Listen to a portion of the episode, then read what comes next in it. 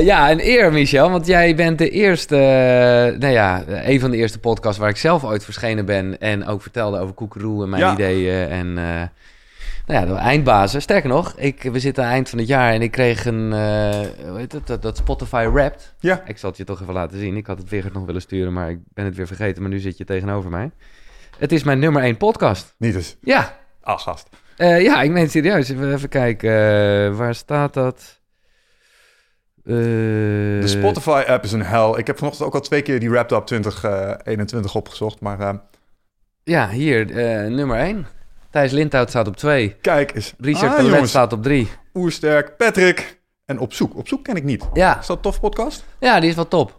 En ik moet eerlijk zeggen dat ik het heel vaak luister, omdat ik gewoon altijd zo'n nerd ben die wil dat als iemand al in een andere podcast verschenen is, dat ik net even wat anders vraag. Ja. Dus dan luister ik alles. Ah, ja. Keurig. Je doet je huiswerk. Nou ja, dat vind ik gewoon leuk. Eindbazen, voor de duidelijkheid, een podcast januari 2015 begonnen. Ja. En daar hebben we elkaar dus ontmoet. Maar voor de rest heb ik heel veel geleerd van over jou ook. Over, vooral heb ik veel geleerd van de inhoud. Get Your Shit Together, waar we het over gaan hebben. Mooi. Ook wel mooi, zo aan het begin, als we dit opnemen in ieder geval, aan het einde van het jaar. Maar vooral voor het begin... we hadden eigenlijk veel eerder afgesproken, maar misschien is dit wel het moment. Het zou maar zo opportune timing kunnen wezen. Ja, in super concrete stappen naar jouw ultieme leven. Dat is echt een vette tagline. Dankjewel. Ik heb erover getwijfeld namelijk. Ik vond hem een beetje het commercieel klinken in eerste instantie. Ja. Maar het was het tegengeluid voor de iets wat explicietere Get Your Shit Together. Yeah. Dus daar zijn overlegjes over geweest. Maar blij dat hij bevat. Nee, ja, absoluut. Maar ondertussen, omdat het gewoon ook een persoonlijk verhaal is, leer je wel alles over jou...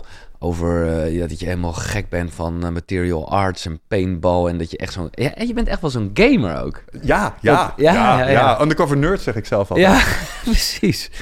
Maar het is wel...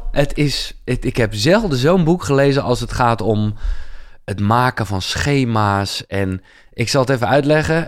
Jij hebt een 12 waves programma. En dat vind ik wel heel mooi, want een wave gaat op en neer. Zeker. Dus eigenlijk zijn het er maar 6. Toch? Oh zo, het zijn 6 pijlers, 6 hoofdstukken. Ja, ja. En 12 waves inderdaad. De belofte is altijd, als je 12 keer een iteratie doorloopt... conform de werkwijze of een selectie van de werkwijze... Zoals wat voor moeilijk woord gebruiken nu, iteratie? In cycli. Een cycli, dus wat we eigenlijk mensen leren is... iets wat we in softwareland hebben geleerd, namelijk werk in sprintjes. Ja. En als je 12 keer zo'n sprintje doet... en je gebruikt een paar van de techniekjes die we daar aanreiken... Ja. Dan is het idee dat je een ander leven zou kunnen leiden. Dus in 12 golven. Ik snap hem voorwaarts. Ja. Nou, is 6 delen voelt nog best overzichtelijk. Ja. Waar het niet, dat al die delen bestaan uit 7 stappen. Dus wij hebben in totaal 42 punten te bespreken. Correct, Mona. Ik weet niet of ze alle 42 gaan bespreken, maar ik vind het wel... Nou ja, laten we wel een kleine volgorde erin houden. Dus laten we gewoon heel classic beginnen met het eerste ding. En dat heeft ook alles te maken met misschien een nieuw jaar. Ja. Namelijk goal setting. Goal setting. Ik moet even terughalen, want ik heb het boek dus een tijdje geleden. Maar ik weet gewoon heel erg dat... Was dromen wel goed of was dat juist een aanname die hoe zat het? Ik denk dat dromen heel goed is. Ja. Maar ik denk ook dat als je het hebt over dromen... dat je even wat duidelijker moet zijn over waar je het echt over hebt. Met dromen bedoel ik nadenken over dingen die nog niet zijn... die je graag zou willen. Ja. Kijk, iedereen droomt natuurlijk over miljonair zijn... of over een fantastisch strandhuis... ergens op een tropisch eiland. En dat zijn allemaal fantastische dromen. Ik denk ook echt dat ze allemaal waar te maken zijn... als je bereid bent om de dingen te doen die je ervoor zou moeten doen. Ja. Een van de quotes in het boek is... iedereen wil een miljonair zijn... totdat het tijd wordt om dingen te doen die miljonairs moeten doen. Precies. Helemaal. Dus care for what you wish for... is tegelijkertijd ook wat we zeggen. Maar dit boek is ooit geschreven als een soort antwoord op mijn eigen manco's. En ik merkte dat als ik naar mijn eigen leven keek, ik was gewoon niet blij. Nee. Er zat gewoon een discrepantie tussen wat ik wou en hoe het was. Bijvoorbeeld als het ging om werk-privébalans. Ik klokte op een gegeven moment weken van 70 uur. Ik dacht, nou, is dit alles? Yeah. Gevoel bekoopt me echt ontzettend. En dacht ik, ik wil dit niet meer. En ik was dus aan het dromen over een werkweek waarbij ik zelf kon... doen en laten wat ik wou. Als ik zin had om 11 uur te gaan kickboksen, kon ik om 11 uur gaan kickboksen. Als ik een keer een dagje wilde overslaan om eens een keer een spelletje te spelen... dat ik niet een baas in mijn nek had zitten, weet je wel. Toen dacht ik, dat moet toch te doen zijn? Ja. Snap je? Om niet meer in... Ja, ik wil echt respect voor iedereen die op een kantoor werkt... maar ik ervaar dat op sommige momenten als een soort loonslavernij. En ik was echt aan het dromen van... shit, hoe zou dit anders kunnen? Mm-hmm. En ik denk dat dat heel goed is om te doen. Yeah. Dus als je het hebt over dromen, denk ik wel degelijk dat je mag fantaseren en nadenken over hoe dingen er optimaal voor je uit zouden kunnen zien. Ja. Dan ga je dat meer verhelderen, dan ga je het visualiseren. Het mooie vind ik dat jij een gezonde aversie hebt tegen de wet van aantrekking. Ja, gezonde aversie. Kijk, wet van aantrekking of the law of attraction. Ja, precies. Het is een mooi concept. En voor de mensen die niet weten wat het is, de law of attraction is een soort fenomeen. En ik onderken dat dit ervaren wordt. Laten we dat vooropstellen. Mm-hmm. Dus zodra mensen bezig gaan met nadenken over wat ze wouden willen, gebeurt er iets met die mensen wat bijna magisch lijkt. En dat is dat ineens lijken er overal kansen, gelegenheden, aanknopingspunten op te reizen in jouw wereld, die je daar maar zo een stapje dichter naartoe zouden kunnen brengen. En sommige mensen in de stroming zelfhulp leggen dat heel erg uit als jij maar positief genoeg denkt, dan zal het universum samenspannen, zeg maar, om het te laten gebeuren voor je. Hè? Boeken als The Secret en zo, die proberen je dat uit te leggen. En ja, wat ze dan in mijn optiek ten onrechte doen, is dan ook proberen daar nog een soort van half natuurkundige verklaring voor te vinden in de kwantummechanica en zo. Kwantumwoe, dat vind ik altijd een beetje dun glad ijs, want ja, ik snap het onvoldoende om er echt iets over te kunnen zeggen, maar ik denk niet dat het helemaal zo werkt. Maar het fenomeen is real. Namelijk dat het lijkt alsof er dingen ineens in je werkelijkheid zijn die een stapje dichterbij brengen. Alleen ik denk dat de verklaring ten onrechte in die gevallen neergelegd wordt waar die niet hoort. Namelijk buiten jou. Yeah. En ik denk dat die in jou zit. Want dat wat daadwerkelijk aangaat op het moment dat jij gaat nadenken over de toekomst, en je zou er, heaven forbid, eens een paar dingen voor opschrijven, dan gaat er iets aan dat het heet Reticular Activating System. RAS. En wat RAS is een het helpt jou met problemen oplossen in real time. En in het boek hebben wij een gebruikelijk voorbeeld waarbij ik zeg van, joh, stel je nou toch eens voor dat je aan de kant van een snel stromende rivier staat die je niet zomaar kunt oversteken. En aan de overkant staat iets wat jij graag wil hebben. Laten we zeggen een boom met eten. Ja, bananen. Yeah. En aan de rechterkant hier staat een hele grote boom met een laaghangende tak en hangt een liaan aan. En voor jouw voeten liggen 2 stenen en een paar stokken. Nou, RAS gaat nu bij iedereen die dit hoort aan. Want je hebt een mentaal plaatje geschetst, maar als je het echt zou staan, zou je dit ook doen. Ja. Je ziet een liaan, of je bent een vlot aan het bouwen, of je bent iets met een stok aan een touw aan het doen, maar jij bent het probleem aan het oplossen. En wat blijkt nou? In moeder natuur is dat superhandig. Want in moeder natuur word je constant geconfronteerd met situaties waar je dit soort dingen in real time moet oplossen. En dat is ook wat aangaat op het moment dat jij langetermijn doelen voor jezelf begint vast te leggen. Bijvoorbeeld je zegt, ik wil ondernemer worden. Ja. Nou, ineens komen, eigenlijk zeg je tegen je hoofd, breng me aan de overkant van deze rivier. Maak mij ondernemer. En je hoofd zegt, oké, baas, dat gaan we doen. Dus die gaat gewoon op zoek naar dingetjes. Ja. En het meest markante voorbeeld dat iedereen natuurlijk wel kent, wat ze direct kunnen plaatsen, is, heb jij recentelijk nog wel eens een nieuwe auto gezocht? Nee, maar ik wist al, de witte auto die gaat komen. Maar dat is toch ook dat. En ik snap wat je zegt, hoor. En ik inmiddels weet ik wel iets meer van door gasten over dat kwantumveld. Ja. Ondanks dat ik het ook niet begrijp. Maar ja, ik weet ook niet hoe de radio werkt. En ik luister het al jaren en ik werk er ook. Dus ik denk dat het zowel positief als negatief zo werkt. Je wordt gewoon altijd bevestigd in waar je mee bezig bent. Want dat is wat je wilde zeggen. Als je een nieuwe witte auto hebt gekocht, wauw, wat zie je ineens veel witte auto's. Ja. En zo, ja. Alleen de vraag is dan, is het, als het gaat om de witte auto of om de Audi die je zoekt. Ja. Ja, want als je zoekt naar je wil een nieuwe Audi. Je rijdt over de weg en ineens overal Audi's. Geparkeerd voor je, Audi garage. Wist niet eens dat die hier stond, weet je wel. Ja, en dan vraag ik altijd, is dat dan het universum dat meer Audi's genereert om jou te overtuigen? Nee, dat die het is gewoon in je hersenen. En dan ben jij zo bedoel je. Hebt je filters aangezet. Ja, nee, mooi. En we zitten nog steeds in de goal setting. En dit vind ik al mooi, want sowieso is jouw hele boek en ook dat is gewoon elk mensenleven zou je kunnen zeggen, is een hero's journey. Ja. En dan is een onderdeel van die goal setting ook wees de held. Zolang je tegenstanders tegenkomt, ga je de goede kant op. Ja, terug naar de computerspelletjes. Dat is iets wat je hebt geleerd in games natuurlijk. Ja. Ja, soms ben je, als je nog nooit een computerspelletje hebt gespeeld, zo af en toe dan ben je de weg kwijt als een computerspelletje. En dat merk je altijd omdat je geen tegenstandertjes meer tegenkomt. En vaak als je dan de eerste monstertjes weer tegenkomt, ik ga in ieder geval weer de goede kant op. Dus dat is één. Het sluit eigenlijk aan bij iets wat we misschien straks ook nog wel even aanraken in het hoofdstuk. Dat gaat over weerstand. Ja. Ik heb geleerd dat daar waar je tegenstand ervaart, psychisch, zeg maar een soort terughoudendheid voelt, is vaak hele sterke informatie dat daar heel veel goed voor je ligt. Ja. Daar moet je zijn. Ja. Dus, nee, maar daar komen we op terug. We zitten nog even in de goalsetting. Is dit trouwens ook het punt waarop ik zo... Ja, ik wil je format niet hijacken, maar mag ik op dit moment misschien ook een boek inbrengen? Nou, ik dacht wel, komt die Joseph Campbell gelijk? Of, nee, ik heb niet voor Joseph Campbell gekozen. Ik heb voor het eerste boek heb ik gekozen... Ja, ik heb je hebt een hele box meegenomen. Ik heb 5 boeken meegenomen, want ik tel Lord of the Rings gewoon als 1. Oké. Dus nee, dat vind ik prima. Dus dit is het eerste boek waarmee ik in aanraking ben gekomen met de monomythe. Ja. Dus ik ben echt helemaal verliefd geworden op die heroic journey. Ja. Je zei het al, Vogler. The Hero with a Thousand Faces. Ja. Wat blijkt nou? Lord of the Rings is een zoveelste uitvoering van een soort patroon dat in alle verhalen ten dele terugkomt. Ja. En omdat wij mensen, als je kijkt naar hoe wij neurologisch in elkaar zitten, homo narratus, we zijn de vertellende mens. Verhalen zijn hele sterke mechanismen voor ons. Mm-hmm. En als het gaat om bepalen wat je moet doen, denk ik dat je daar gebruik van kan maken. Omdat helden in onze literatuur, maar ook in onze films en in onze games, volgen vaak een bepaald template van gedrag. Als je kijkt naar Jezus Christus, was een soort eerste superheld. Dat was een template voor goed gedrag. Ja. Dus dat wat je zou moeten doen. Ja, maar even voor de duidelijkheid, het is een heel patroon, hè? Want dan komt er even de tegenslag en dan komt er even... Standaard monomythe, als je heel kort gaat, heeft geloof ik wel 26 stappen als je hem helemaal uitpluist. Ja, dus als je de Iliad of Homerus ernaast legt, dan zijn er echt een heleboel verschillende stappen. Maar heel grof komt het neer op 3 acts, waarbij eerst... Je krijgt een introductie in de wereld van de held. En de held is eigenlijk... Die doet zijn ding. Ja. Maar er gebeurt iets.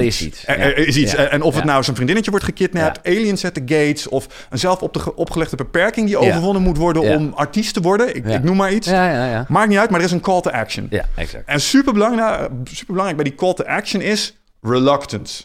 Dus de held heeft er altijd geen zin in. Nee. Er zit altijd zoiets in van, moet dit echt? En dan is moet echt. Nou, oké, dus dan gaan we maar. En dat is ook altijd een goed teken als je op het punt staat om iets te doen... en je voelt een bepaalde maat van, dit, dan zit je goed. Ja. Dat is informatie, snap je?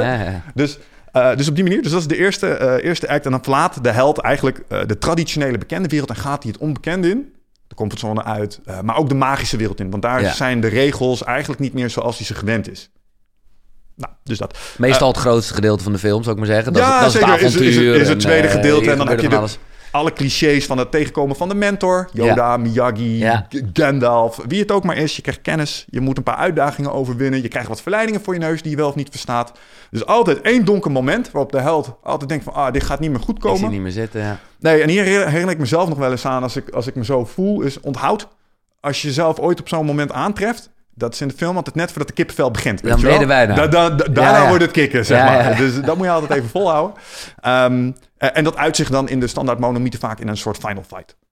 Er moet iets worden geconfronteerd. Dat kan een draak zijn. Maar dat kan ook nogmaals een zelfopgelegde beperking zijn. Of een overtuiging die je hebt. Het maakt niet zo heel veel uit. Nou, en als de finale conflict is geweest... dat is waar de gemiddelde Nederlander zo'n beetje... tot daar kennen we het heldenverhaal. Nou, precies, want nu komen we in het derde gedeelte. Nu komen we in de derde act. En dat is misschien wel de belangrijkste act van de monomythe. En dat is de terugkeer naar huis. Want als wij denken aan een gemiddelde film... laten we eens even de komende kerstklassieker Bruce Willis Die Hard nemen. Ja. Al deze dingen gebeuren die we zojuist hebben omschreven. Nou, dan is Hansje van het gebouw afgeduwd. En dan zie je nog de setting sunshot. En dan komen ze even het gebouw uitgestrompeld richting de ambulance. Maar iedereen weet, de wereld is veilig en alles is nu goed. Er is 1 film echter, die doet dit echt uitzonderlijk goed. Die doet dat niet. En die pakt de derde act ook nog even mee. Ja, ik denk dat je wel kunt raden welke het is. Ja, Lord of the Rings. Ja. Niet eens de Extended Edition. Want Lord of the Rings, ik weet niet of je dit fenomeen kent. Kijk, Lord of the Rings, spoiler alert. Op een gegeven moment gaan die twee kleine knaapjes, die hobbits, die gooien die ring in een vulkaan. Ja. En als je het standaard filmpatroon voor Hollywood zou volgen... zou je op dat moment zeggen... oké, deze film is voorbij. Er komen nog een paar vogels langs. Die nemen ze mee. We're done now. Dus wat denk je dan? Ik zet hem even pauze. Ik ga even plassen. En dan kijk je naar die tijdsbalk. En denk je... hoezo duurt dit nog 1,5 uur dan? Weet je wel. En wat zij dus doen... is zij gaan die hele derde act gewoon nog door. Waarbij eigenlijk... de held is veranderd. Ja. Heeft dingen gedaan. Is gewond geraakt. Moet genezen. Heeft shit geleerd. Het is ook lucratief. Ja. Helden komen zelden met lege handen thuis. Ja, ze doen het altijd voor een aantal zaken. Of voor het redden van de wereld. Of voor gewoon rijkdom. Of voor liefde. Of voor kennis. Of voor een oplossing voor een probleem. Maar het is altijd lucratief voor ze. Ja. Nou ja, en dan komen ze dus inderdaad terug in de wereld. En dan is er vaak nog een soort laatste conflict. Hè, dat zie je bijvoorbeeld als de hobbits terugkomen in de Gauw. Moeten ze nog een keer daar aan de bak om het toegebrachte leed recht te trekken. Nou, dan is het voorbij met het afscheid. Het mooie is, jij gooit het helemaal door de war. Want we zitten nu eigenlijk al lang in het derde deel, namelijk Waves. Maar we begonnen ook mee. Want dit vind ik heel mooi. Dit is een beetje de essentie van jou. Dat je wel kan denken, oké, we beginnen even aan iets. En dan gaat het even goed. Maar het gaat om integreren. Correct. Het gaat om dit in je normale leven ook aannemen. In plaats van eventjes, en ik ken dit heel goed. Daarom vind ik het echt top dat je dit aansnijdt. Even helemaal focus met iets bezig zijn. Ja. Maar is dat ook het normale leven? Ga je dit normaal gesproken doen? Nee. Dat is precies het moeilijke van alles waarmee we bezig zijn. Het gaat om het super concrete stappen naar je ultieme leven. Dan is het, laat het, net als tanden poetsen, gewoon. Wat je hier aansnijdt is een principe wat wij noemen, zeg maar, consistentie boven intensiteit. Dus wat je vaak ziet is dat mensen, als ze meets willen maken, zetten ze even heel heftig in. Ja. Gaan we ervoor?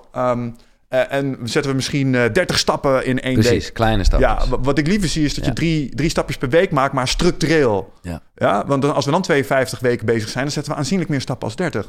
Dus op die manier, en die monomythen waar we het zojuist over hadden, zijn eigenlijk ook het patroon dat we mensen aanleren. Goal setting is de call to action. Ja.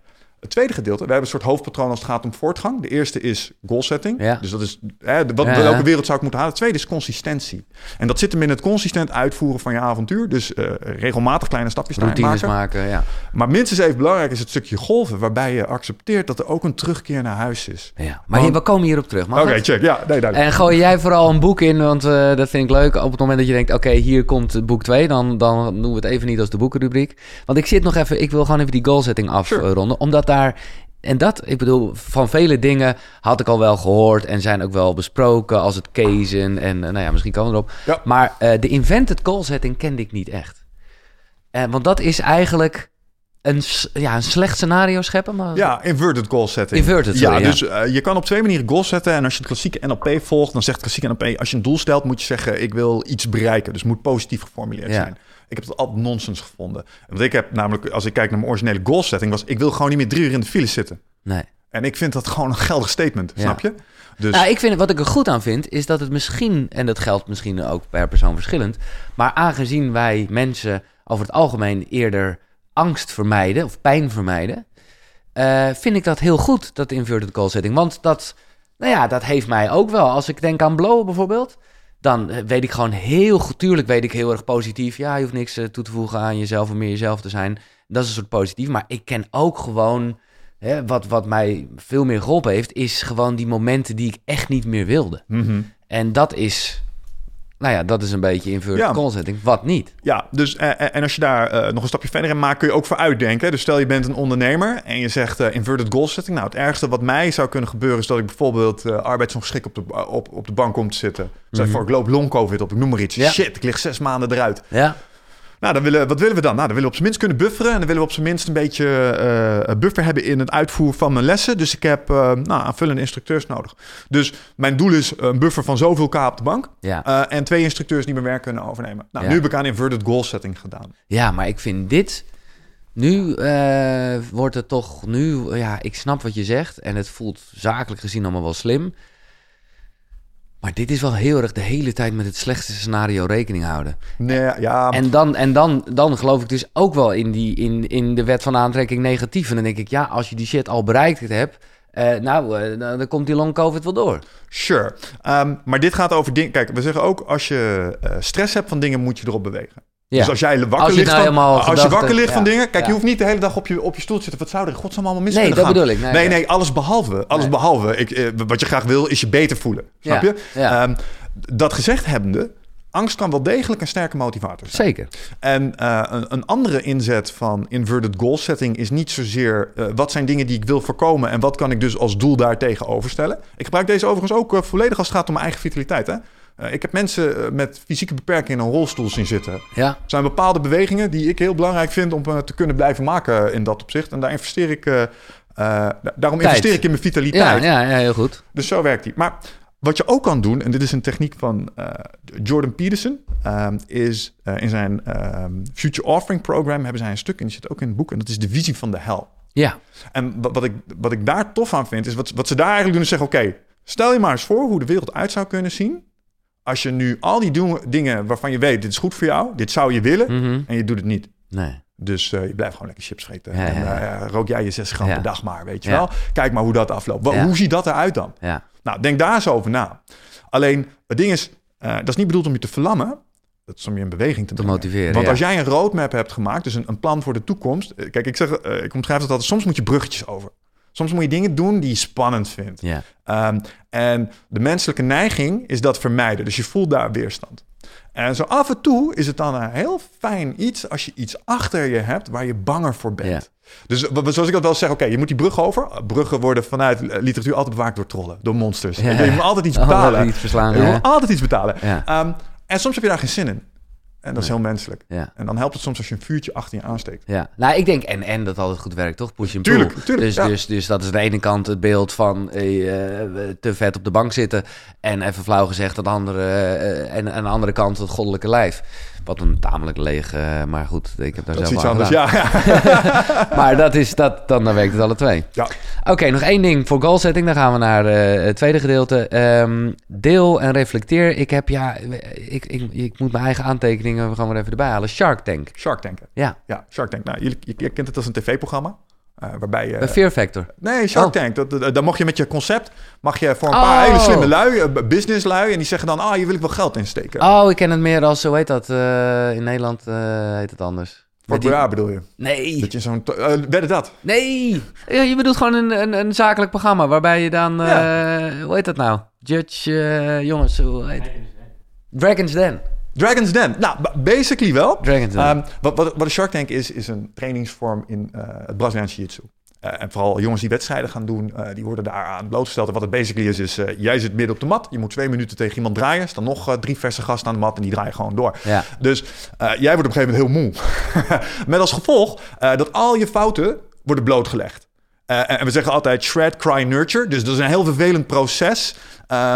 Dat is misschien een beetje pijnlijk. Maar daarna is er wel een moment waarbij al die gasten bij elkaar komen en zeggen... Oké, luister Giel, op het moment dat jij onder druk staat... ga je wat te veel op je rug liggen. Misschien zou je er beter aan doen, iets meer op die heup. Het is gewoon alle zwakke plekken even aan het licht brengen. Goed plan kan tegen een stootje. Ja. Want als ik binnen 5 minuten jouw plan echt helemaal lek schiet... en jij hebt geen goed weerwoord... dan is het misschien even tijd om terug te gaan naar de tekeltafel... want de werkelijkheid is een nog hardere reality check vaak. Ja.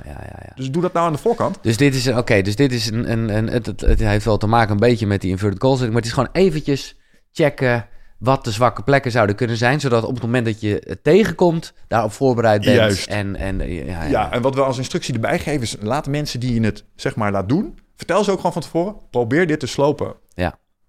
Want als jij iets kan vinden, dan ben ik je dankbaar. Want dan kan ik er iets tegen, dan kan ik er pleister plakken... kan ik er een oplossing verzinnen of wat dan ook. Want ik ben ook maar 1 persoon. Dus... Nog even 1 ding over goal setting, want dat weet ik... en ik heb dat zelf wat minder, maar ik snap wel altijd dat die vraag komt. Dus ik stel hem namens mensen. Wat nou als je niet weet wat je goal is? Dan is je doel achterhalen wat je graag wil halen. En wat is daarin, heb je daarin een tip? Ja, ik heb een aantal tips in dat kader... sowieso ga experimenten doen. Dus probeer dingen uit. Dus maak een doel om zoveel mogelijk verschillende ervaringen op te doen. Kijk, als jij niet 100% zeker weet wat je wilt doen... misschien kun je me wel 10 dingen noemen waar je aan gedacht hebt. Nou, laten we daar eens mee beginnen. Het is toch al een richting. Dus er is al een richting. Ja. Dus we gaan gewoon 10 dingen proberen. En als die 10 dingen allemaal niet zijn wat we hebben gehoopt... helemaal goed. Een iets makkelijkere manier voor mensen... die vraag krijg ik ook vaak in de training. Ja, ik wil graag wat meer doen met de dingen die ik echt leuk vind... of waar ik energie van krijg. Maar vind ik moeilijk. Oké, laten we dan gewoon patronenkenning gebruiken. We leren mensen werken met zo'n boek. Zeggen we, je werkt met de actielijsten, dus je schrijft al je acties op. Weet je wat we gaan doen? We gaan er een journal van maken. Dus vanaf vandaag ga jij alles opschrijven wat je gedaan hebt. Elk belletje, elk kleine dingetje. En je geeft het een rapportcijfer. Al van 1 tot 10. Dus dan voel je al waar de joy zit. En dat doen we 2-3 weken. En dan kijken we naar die registraties. En jij bent een knap ding. Je hebt patronenkenning. En dan ga jij ook dingen... elke keer als ik gebeld word, vind ik echt super vervelend. Maar elke keer als ik met klant iets aan het doen ben, word ik helemaal blij. Ja. Nou, dit is informatie niet. Dus hier kunnen we wel iets mee doen. Duidelijk. Dit vind ik een goede tip. Ja. Of wil je nog iets over zeggen? Nee. Want nu komen we... Jij noemt het boek. Ja, kijk, hier... Ik vind het fantastisch. En Michel, begrijp me niet verkeerd. Maar hier dacht ik wel een beetje... Holy shit, jongen, dit. We gaan namelijk naar het volgende deel. De workflow. Ja. Gewoon, hoe ga je het goal is gezet. Hoe gaan we dat doen? Ja, en dan kom je in een structuur van... Nou, ik moet even alle terminologie erbij pakken... Maar uiteindelijk heb je verschillende soorten lijsten. Het is, nu doe ik net alsof het niet te begrijpen is. Maar ik snap het. Het is wel dat je denkt, holy shit. Dus dan heb je master... Nee, je hebt je roadmap. Dan heb je je minddump en je masterlist. Correct. Ik vind dat veel, want ik denk gewoon een lijstje. Maar we beginnen met de minddump, denk ik. Dat is altijd een lekker begin, toch? Correct, ja. En de minddump is gewoon, je noemde het net al een beetje... als het gaat om misschien als je geen idee hebt wat je goal is. Dat is gewoon leeglopen? Ja, een minddump heb ik uit het tweede boek... dat ik misschien zo langzaam maar zeker mag... Ja, oké, lekker. Is dit Getting Things Done? Ja, Getting Things Done, van onze grote vriend David Allen. Dit zijn de twee podcasts waar ik vanuit Eindbazen echt alle trots op ben... want deze man heeft mij het vegenlijf gered. Hij woont in Nederland, toch? Hij woont in Nederland, Amsterdam. Ja. Ik zou hem uitnodigen. Ja, dat moet ik echt doen, ja. Volgens mij is mijn Engels al goed genoeg. Nee, maar dit boekje heeft mij echt het vegenlijf gered. Dus toen ik zeg maar op het hoogtepunt van mijn burn-out zat... Ja. Toen kreeg ik als tip dit boekje. En ik wist dat ik goed zat toen ik de eerste keer dat ik dit boekje las... het door de kamer heb gegooid. Alleen het was niet zo gunstig, want het was een e-book op een iPad. Dus, omdat je gewoon crazy werd. Nou, ik werd pissig van wat erin stond. Ja. Het suggereerde namelijk nogal best wat werk. Ja. Nou, dit ben ik blij dat je het zegt. Want dat is precies wat... Ik heb het met veel plezier gelezen, maar ook dat ik dacht... Gast. Ja. Hoeveel papiertjes heb je bij je om je shit op te schrijven? Alles, oh nee, dat doet dat bonnetje en dat mapje. Ah, man, helemaal kriegel. Ja, en GTD slaat daar echt volledig in door. Ja, oké, dat is wel wat je toegeeft. 100%. En sowieso, als je aan de workflow... Stel, je hebt het boek... GTD is Getting Things Done. Getting Things Done. Ja. Maar stel, je hebt mijn boek en je bent bij workflow aangekomen. De eerste tip die ik er ook altijd bij geef is... Luister, Big Bang implementaties, mijn beschrijving werken niet. Dus pak een paar dingen die werken en maak daar een patroon van. En verderop in het boek benoemen we ook hoe je dat systematisch kan doen. Maar even over die minddump, komt dus uit dit boek. En dit boek heeft mij het leven gered, omdat ik door het minddumpen... dingen begon op te schrijven, want dat is de tip. Schrijf alles op wat in je hoofd zit. Ja. Vertrouw niet op je hersenen, het is er niet voor gemaakt. En ik had al wel lijstjes voor het werk... maar er stonden alleen maar dingen op die te maken hadden met het werk. Ja. En door het minddumpen, zoals GTD zei... wat GTD eigenlijk zegt is... hey man, je hoofd maakt geen onderscheid tussen werk en privé. Nee. Meeste mensen organiseren zichzelf een beetje op het gebied van professie... maar zelden op het gedeelte van privé. En schrijf maar eens alles op wat je bezig had. Nou, daar zag ik dat daar allerlei dingen stonden... waar ik al helemaal niks meer mee deed... omdat ik veel te druk was met die carrière-ambities najagen.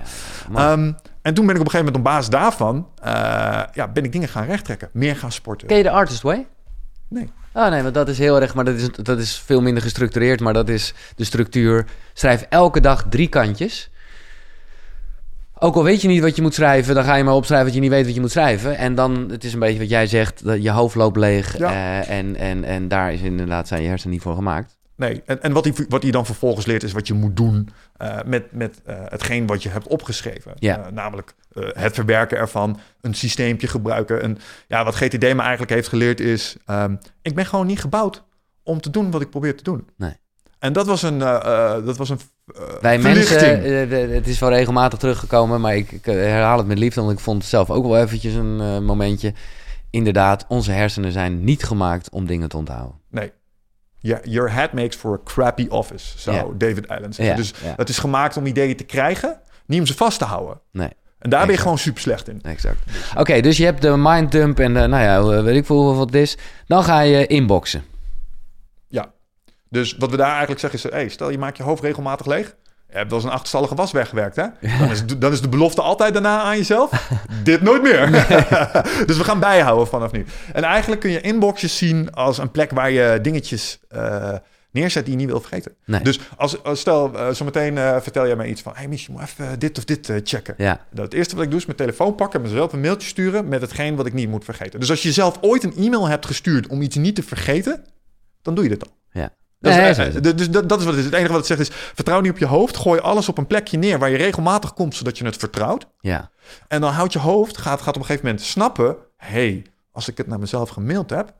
kan ik het loslaten. Ja. En dat was echt cruciaal voor mij... want misschien ken je dat wel... dat als je... soms heb je heel veel van je hoofd. Ja, en dan zoeft het... en dan denk je, die weer... voel je helemaal. Mij als gevolg dat je shit vergeet... met alle stress en problemen van die. Nou, en wat er gebeurt op het moment dat je hersenen gaan snappen... nee, er is een plekje... en dan komt hij elke dag terug. Dus als het erin is gegooid, is goed... gaat het loslaten. Ja. En dan krijg je iets en dat heet clear space. Je hoofd wordt meer leeg. Creativiteit, meer probleemoplossend vermogen... gewoon meer ruimte. Ja. En voor de mensen die ook nog weten... wat een cassettebandje en een potlood met elkaar te maken hebben... Vroeger deed je iets met je pc... Defragmenteren. Defragmenteren, ja. Ja, en dan weet je per se snel, toch? Ja. Nou, dit is net zo. En het voelde ook lekker, want je hoefde niks te doen. Je zag al die blokjes. Tik. Het sorteerde zichzelf, het had iets zens of zo. Dat is een mooie vergelijking. En dat vind ik ook wel goed, want dat gaf me ook wel veel. Want er zijn inderdaad altijd mee, dit moet je een keer lezen, dan moet je een keer... Je hebt een echte actiemap, zeg maar, en een soort wachtmap waarbij je denkt, ik zou ooit nog dit willen doen. Ja. Toch? Als het gaat om mijn inboxjes, bedoel je? Ja. Als het gaat om de inboxen, we hebben het ook nog even over e-mail. En ik werk met 2 submappen in mijn e-mail. Ja. Eén heet Add Action en één heet Add Waiting For. En de ene is heel simpel. Als ik jou een mailtje stuur en dan staat de actie in voor jou en ik wil mezelf herinneren. CC ik mezelf, komt dit mapje Add Waiting For. Ja. Dus elke week maak ik dat mapje even leeg. En dan weet ik gewoon, dit heb ik nog uitgezet. En dat doe ik vooral als ik het niet in mijn eigen systeem heb kunnen vangen op andere mensen. Een soort dubbele uitvoering. Ja. En de Add Action map, kijk, ik geloof in een concept dat heet Inbox Zero. Komt ook van David Allen. Ja, gewoon 0 e-mail in je inbox. Ja. Maar dat wil niet zeggen dat je alle e-mail ook behandeld hoeft te hebben. Nee, dat kan. Je moet het even aangeraakt. Dus hoe dat werkt is, je loopt je inbox door. Dus stel je hebt 20 mail. Ik weet niet hoe het met jou zit, maar bij mij kan 10 al zo weg, ongelezen. Bij 5 sta ik in de cc. Als ik niet aansta, bestaat hij niet voor mij. Dus dan delete ik hem ook al. Dan heb ik nog wat dingen die ik misschien wil houden. En dan zijn er misschien nog 2 of 3 over waar ik iets mee moet. En als het langer duurt dan 1 uur, gaat hij in de map at action.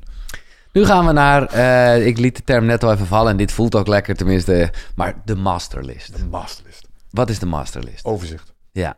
Als ik het boek heet Get Your Shit Together. Ja. En dat is nogal een boute titel. Maar dat is ook mooi. Ja, maar dat pretendeert natuurlijk ook het een en ander. Maar de eerste vraag die ik altijd stel om even te kijken... heb jij, want mensen zeggen, maar ik heb mijn shit wel voor elkaar. Oké, cool. Kun jij mij een overzicht overleggen? Waar alles wat op dit moment voor jou speelt in je leven... op projectniveau. Privé en professioneel. Kun jij mij dat laten zien? Ja. En als het antwoord altijd nee. Kun je het me professioneel laten zien? Dus het antwoord ook heel vaak nee. Tenzij je een Scrum Master hebt, die kan je dan zijn scrumboard laten zien. Maar over het algemeen hebben mensen dat overzicht niet. Dus even als ik jouw privélijst kijk, daar staan 3 dingen... Vitaliteit, financieel en leiderschap. Want over zulke grote thema's hebben we dit op je masterlist. Maar dat zijn categorieën. Oh, dat zijn categorieën dus, zelfs. Wat we altijd doen, bijvoorbeeld, even terug naar de mindmap. Want dat maakt het denk ik voor mensen die dit luisteren... denken, klinkt wel interessant, ik wil iets mee doen. Dit is de simpelste oefening. Als ik je 12 even in 20 minuten wil leren... laat ik je altijd het volgende doen. Maak een mindmap. Dus die heb je gemaakt, alles uit je alles eruit. Er staan een aantal dingen op. De eerste wat erop staat is nonsens. Dus er komen dingen uit je hoofd, klinkt klaar onzin. Kun je gewoon meteen doorstrepen. Ja. Dan zijn er vaak nog 2 dingen over. De eerste is acties. Dingen die binnen 5 minuten kunnen. Dus kleine dingetjes. Die pik je op, die gaan direct naar een andere lijst. Dat heet je actielijst vanaf nu. Maar dan heb je ook dingen en die zijn iets groter. En dat zijn vaak clustertjes acties. Ja. Een documentje tikken, misschien een klant binnenhalen, een podcast opnemen. En dat noemen we dan een zogenaamd project. En projecten... Dus als we die stapel met projecten hebben... Ik kan jou, als jij alles wat in je hoofd zit... verdeeld over een paar dagen misschien... 20% van wat er in je kop zit eruit hebt gekregen... dan ben je al onderweg, hè? We zeggen ook altijd, die voortgangsmeter voor je minddump hoeft niet naar 100. Nee. Gewoon 20% heb je al een heleboel effect. Want je probeert een soort puzzel op te lossen... zonder dat je alle stukjes in kaart hebt. Dus laten we nou eens beginnen met de grootste stukjes gewoon even in kaart brengen. Dat is wat die masterlist is. En als we alles wat in jouw hoofd zit zouden opschrijven... denk ik dat we, en dat is eigenlijk altijd wel zo... kunnen we 1 ding als eerste doen. Kun jij die stapel met grote projecten verdelen in 2 substapels voor mij? Privé en professioneel. Yeah. En dan zeg je dan, ja, dat kan ik wel. Oké, cool, nou, let's go. En ik geef je een mooi boek, hè. Dus ik heb een pagina waar dat dan op gebeurt. En dan mag je dat gewoon lekker uitschrijven. Het wordt gewoon zo'n fucking schema. Maar ik vind het mooi, hoor. Want dat is het, in die end geeft het rust in je hoofd. En dat is waarom je het doet. En nogmaals, je kan dit... En ik snap de weerstand. Want toen ik de eerste keer Getting Things Done las... toen dacht ik ook, ik ga geen 2 uur per dag lijstjes maken. Nee. Dat duurt geen 2 uur. Nee. Sterker nog, je kunt het in 20 minuten doen... en dan heb je al effect. 20 minuten, kom op man. Dat is een, de kosten gaan niet voor de baten uit, maar er zit een rendement op. En dat rendement is hoog. Dus vandaar. Dus die masterlist is een overzicht van al je projecten... verdeeld in privé en professioneel. En ik denk dat we die grote stapel die dan op aan de privékant ligt... die kan ik misschien nog wel in 3 substapels verdelen. En dat zijn de 3 stapels die je daar hebt. Ja. En daar komen weer... daar zitten projectjes in. Ja, want daar, als je bijvoorbeeld kijkt naar privé-vitaliteit... hè, wat dus een projectje is van jouw privé-vitaliteit... dan kom je heel concreet op... ik wil 12 push-ups, pull-ups, weet ik wat. Maar ook een eigen sauna en gewoon dat soort alles zaken. Wat ermee te maken heeft. Alles wat in die categorie voor mij valt... wat een project is waar ik actie op zou moeten ondernemen... dat is dus wat je masterlist is. Het is gewoon een overzicht. Ja. En wat je krijgt, is op het moment dat je dat gaat doen voor de eerste keer... voor een boel mensen is dat echt een eye-opener hoe scheef de balans staat. richting de professionele kant. Want heel vaak hebben mensen wel lijstjes met dingen die ze moeten doen. Ja. Maar ze hebben geen lijstje met dingen die ze willen doen. Nee. En die lijstjes moeten op elkaar. En dat is eigenlijk wat je masterlist is op projectniveau. Ja, dan hebben we nog één component wat je er straks benoemde. En dat was de roadmap. Ja, precies. Daar gaan we. Dan heb ik een roadmap en dan heb ik een masterlist. En ik snap de lijst allemaal niet meer. Ja, oké. We beginnen vaak met een roadmap. En een roadmap, de eerste keer dat ik hem maak, is gewoon droom maar over wat je wil. Ja. Zet hem maar op. Ja. Dus jij wil een bed and breakfast in Portugal? Ja, zet erop. Je wil een eigen bedrijf? Zet erop. Je wil graag 12 pull-ups kunnen? Zet erop. Ja. En wat een roadmap is niet meer als een lijn. Soms zijn het meerdere lijnen. Bijvoorbeeld, je hebt een privélijn en een professionele lijn. Of in dit geval een spirituele lijn, een financiële lijn en een vitaliteitslijn. En dan staan die bolletjes op. Hè? Mijn 12 pull-ups, mijn 30 push-ups. En die staan in een volgorde. That's it. Maar de eerste keer dat je die roadmap maakt, dus de eerste keer dat jij goalsetting doet, staan er alleen maar dingen op die je graag zou willen. Ja. Houd nog geen enkele rekening met alle shit die je nu op je bord hebt liggen. Nee. En jij, de gemiddelde Nederlander houdt best wel botjes in de lucht. Nou, en daarom gaan we in het tweede hoofdstuk zeggen, nou, maak die minddump. Dus alles wat je op je bord hebt liggen, zet maar op die masterlist. Zet daar dan ook alles wat je op je eerste roadmap had gezet bij op. Vaak zitten daar dubbelingen tussen. En nu heb ik dus een masterlist met daarin de dingen die ik in de eerste track heb verzameld die ik wou. Want ik trek je aan de haren door dat hele proces heen. Wat wil jij? Ik laat je dingen zien. Wil je wel, wil je het niet? Dan heb je al wat dingen. Dan heb je al je operationele projecten heb je verzameld. En die staan dan ook op een lijst. En dan zeg ik, oké, nou neem bijvoorbeeld die categorie van je werk marketing maar. Kun je dat lijstje nu in een volgorde zetten voor mij? Ja, vind ik wel moeilijk. Nee, maar als ik je nou echt heel streng vraag zet in een volgorde van 1 tot 10. Ja, dat kan ik. Oké, doe maar. Gefeliciteerd, nu heb je een roadmap. Ja. Nu heb je een volgorde. Ja. En wat we mensen dan leren is, en nu is het spelletje. Probeer dan. En dit is dus het ding waar mensen, ja, maar als het dan niet lukt, dan heb ik gefaald. En dan moet je dus snappen, dat is dus echt niet zo. Maar het spelletje wat je dan probeert te spelen, is dat je zo snel mogelijk die dingen die vooraan aan je roadmap staan, probeert te fixen. Ja. Dus niet verdeeld over die hele verzameling projecten een beetje. Kijk, ik zie dat altijd als emmertjes, zoals we dat uitleggen in de training. Elk project is een emmertje waar knikkers in moeten. Tijd- en energieknikkers. Mm-hmm. En wat de gemiddelde Nederlander doet, is die strooit met zijn knikkers. Die wordt elke ochtend wakker, die flikkert ze de hele kamer door of het kantoor door. Meesten komen onder de vensterbank, onder de bank. En een paar, als je geluk hebt, komen in de emmertjes die je voorgenomen had te vullen. Maar als jij iets van een volgorde hebt gemaakt, en dit is het tof, en dan gaan we weer terug naar het begin van goalsetting. Als jij zo'n volgorde hebt neergezet, dan zeg je hoofd, oké, baas, ik snap het, dat is een doel. En dan ga je onbewust al veel meer je tijd en energie zo uitgeven. En de meest gehoorde feedback die ik altijd krijg als mensen na een tijdje weer in de lucht komen is van, shit, ik heb mijn roadmap nagedaan. Ik heb veel meer gedaan dan ik had gedacht. Ik heb hem 4 jaar geleden gemaakt. Ik kan nu de laatste vink zetten. Shit, is gewoon maar gelukt. Dit is echt Get Your Shit Together, hè, voor de duidelijkheid. En ik moet heel even plassen, maar wat ik er ook goed aan vind, daar wil ik straks op doorgaan, is dat het ook wel een beetje werkt met de workflow. En dat is waar ik wat rust kreeg. Dat is ook namelijk, bekijk even hoe het bij jou lekker gaat. Ja. En dat is wel, want ik denk dat mensen, zeker als je het niet op papier ziet, helemaal gek worden al een beetje van de lijstjes. Snap ik, ja. En nou ja, maar het is... Nou, laten we ze daar zo dan nog even in geruststellen, zodra jij precies. Je ding hebt gedaan. Moet ik ondertussen een liedje zingen? Of jullie kutten nu gewoon? Serieus, ik probeer na 8 niet meer te drinken, zodat ik dan mijn 8 uur slaap gewoon onafgebroken door kan pakken. Anders moet ik rond de 4-5 uur... Na 5 uur moet ik altijd vaker om het uur pissen. Heel irritant. Ja, dat is 40 plus, man. Dus ik probeer mijn drinkpatroon erop aan te passen. Oké, we komen hier nog even op terug met de avondroutine. Snap ik. We zitten midden in de workflow. En nou ja, we hebben een hoop dingen genoemd. Moest ik niet mensen geruststellen? Nou ja, dat was het moment. Nou ja, eerst eventjes eigenlijk slice and dice, zoals je dat noemt. Dat is ook een beetje, nou ja, om bijwerken. Hoe zei je? Slice and dice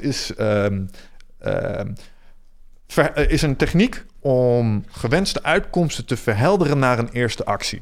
Dus wat we daar eigenlijk doen is mensen gewoon een paar vragen laten beantwoorden. Soms zeggen mensen, ik wil graag X. Ja. En dan zeg ik, maar wat zeg je nou eigenlijk echt? Ja, dat is ook een beetje dat je dus duidelijke acties op je to-do-lijstje hebt. Is dat wat je bedoelt? Ja, en het slice and dice proces brengt je naar die actie. Dus soms kom je in een training en zeggen mensen, nou, wat wil ik nou eigenlijk? Ja, ik wil minder stress. Oké, kikken. Maar wat zeg je nou eigenlijk echt, weet je wel? Ja.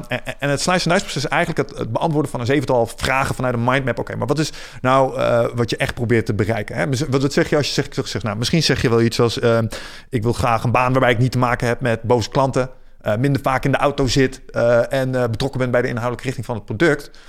En 250 euro in de maand meer verdienen. En dan heb ik aanzienlijk minder stress. Ah, Oké, nu hebben we het iets duidelijker gemaakt. Te gek. Wat hebben we ervoor nodig? Nou, dan kun je op een gegeven moment mijlpalen gaan bepalen. Kun je dingen gaan aanscherpen. En je doet dat zodat je hersenen op een gegeven moment makkelijker de vraag kunnen beantwoorden. Maar wat is nou de eerste actie die moet worden uitgevoerd? Dus alle grote dromen beginnen met een eerste actie. Het is een klassieker uit dit boek. Elke reis begint met een eerste stap. Dus acties is waar voortgang woont. Je kunt fantaseren en goalsetting doen tot je een ons weegt. Ja. Maar de kern is consistente effort plegen op die doelen. Ja. Nou, en daarvoor heb je slice and dice nodig om te bepalen. Maar wat is dan dat eerste stukje actie? En je doet dat vooral ook om jezelf eigenlijk een beetje te foppen. Omdat als ik de gemiddelde actielijst bekijk, dan zie ik daar, we hadden het net over projecten. Daar staan projecten op een actielijst. Ja, precies. Dat zijn hele grote blokken. Ja. En dan kom je erbij aan op een maandagochtend. En dan zie je dat staan, marketing fixen. Ja. Wat de fuck staat hier? En dat ga je dan helemaal ontleden in. Dat betekent dat ik eerst Pietje moet mailen. Dat ik moet dat stuk nog lelen. Ja, wat je zegt is, mijn marketing bestaat uit elke week een nieuwsbrief. Dat is wat mijn marketing is, met stukjes uit mijn boek daarin. Oh, dus je gaat wekelijks een nieuwsbrief sturen. Cool, heb jij al een tool waarmee je wekelijks een nieuwsbrief kan sturen? Nee, oké, nou zullen we dan eens een MailChimp-accountje aanmaken? Eerste actie, MailChimp-account aanmaken. Ja. Want dat is waar de voortgang op dat moment woont. Nou, op die manier.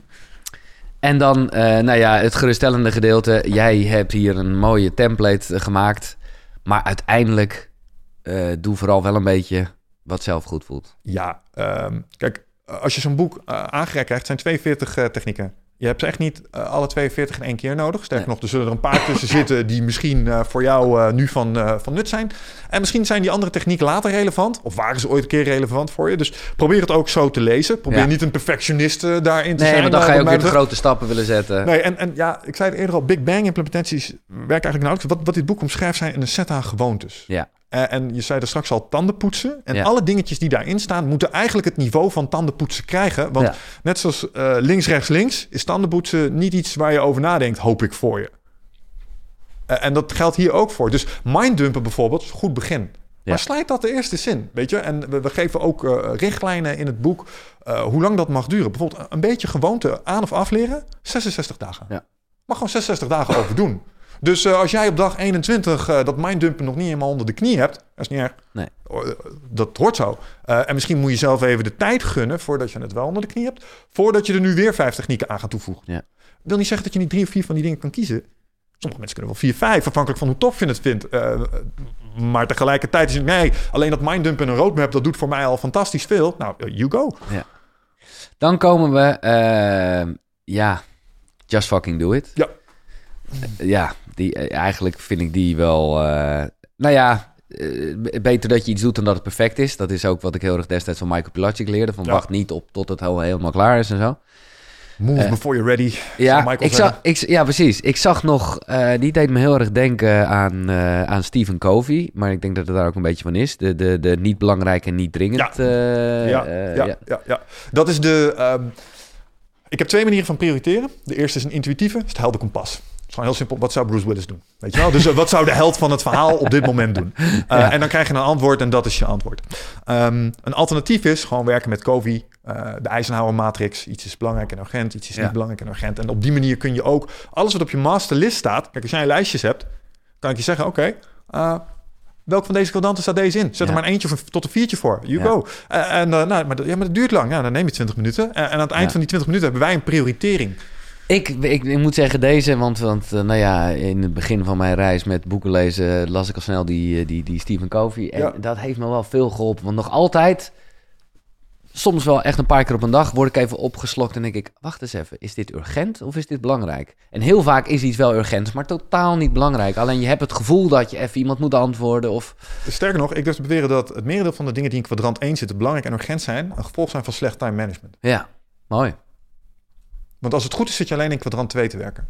Tenzij er iets in de fik staat. Dan zit je in kwadrant 1. Maar dan waren je brandveiligheidsvoorschriften gewoon niet op orde. Nee. Wat een prio 2 project was. Namelijk, want dat is alles wat te maken heeft met innovatie, structuur, langdurig. Snap je? Dus... Nee, daarom is het ook. En daarom vind ik het goed dat wij dit bespreken. In het begin, met alles wat we nu besproken hebben... Oké, het kost even tijd. Je investeert er even in. En het voelt misschien als holy shit, wat een... Maar ja... Je plukt de vruchten al snel genoeg. Of in ieder geval. Zeker. Ja, wat het gewoon...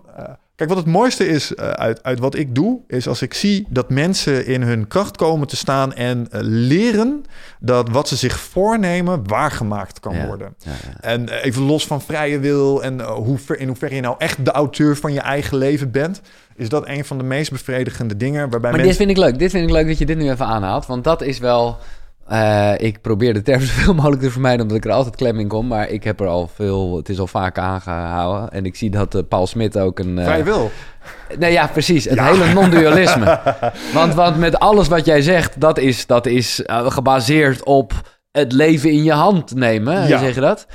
Dus hoe kijk je aan tegen het non-dualisme?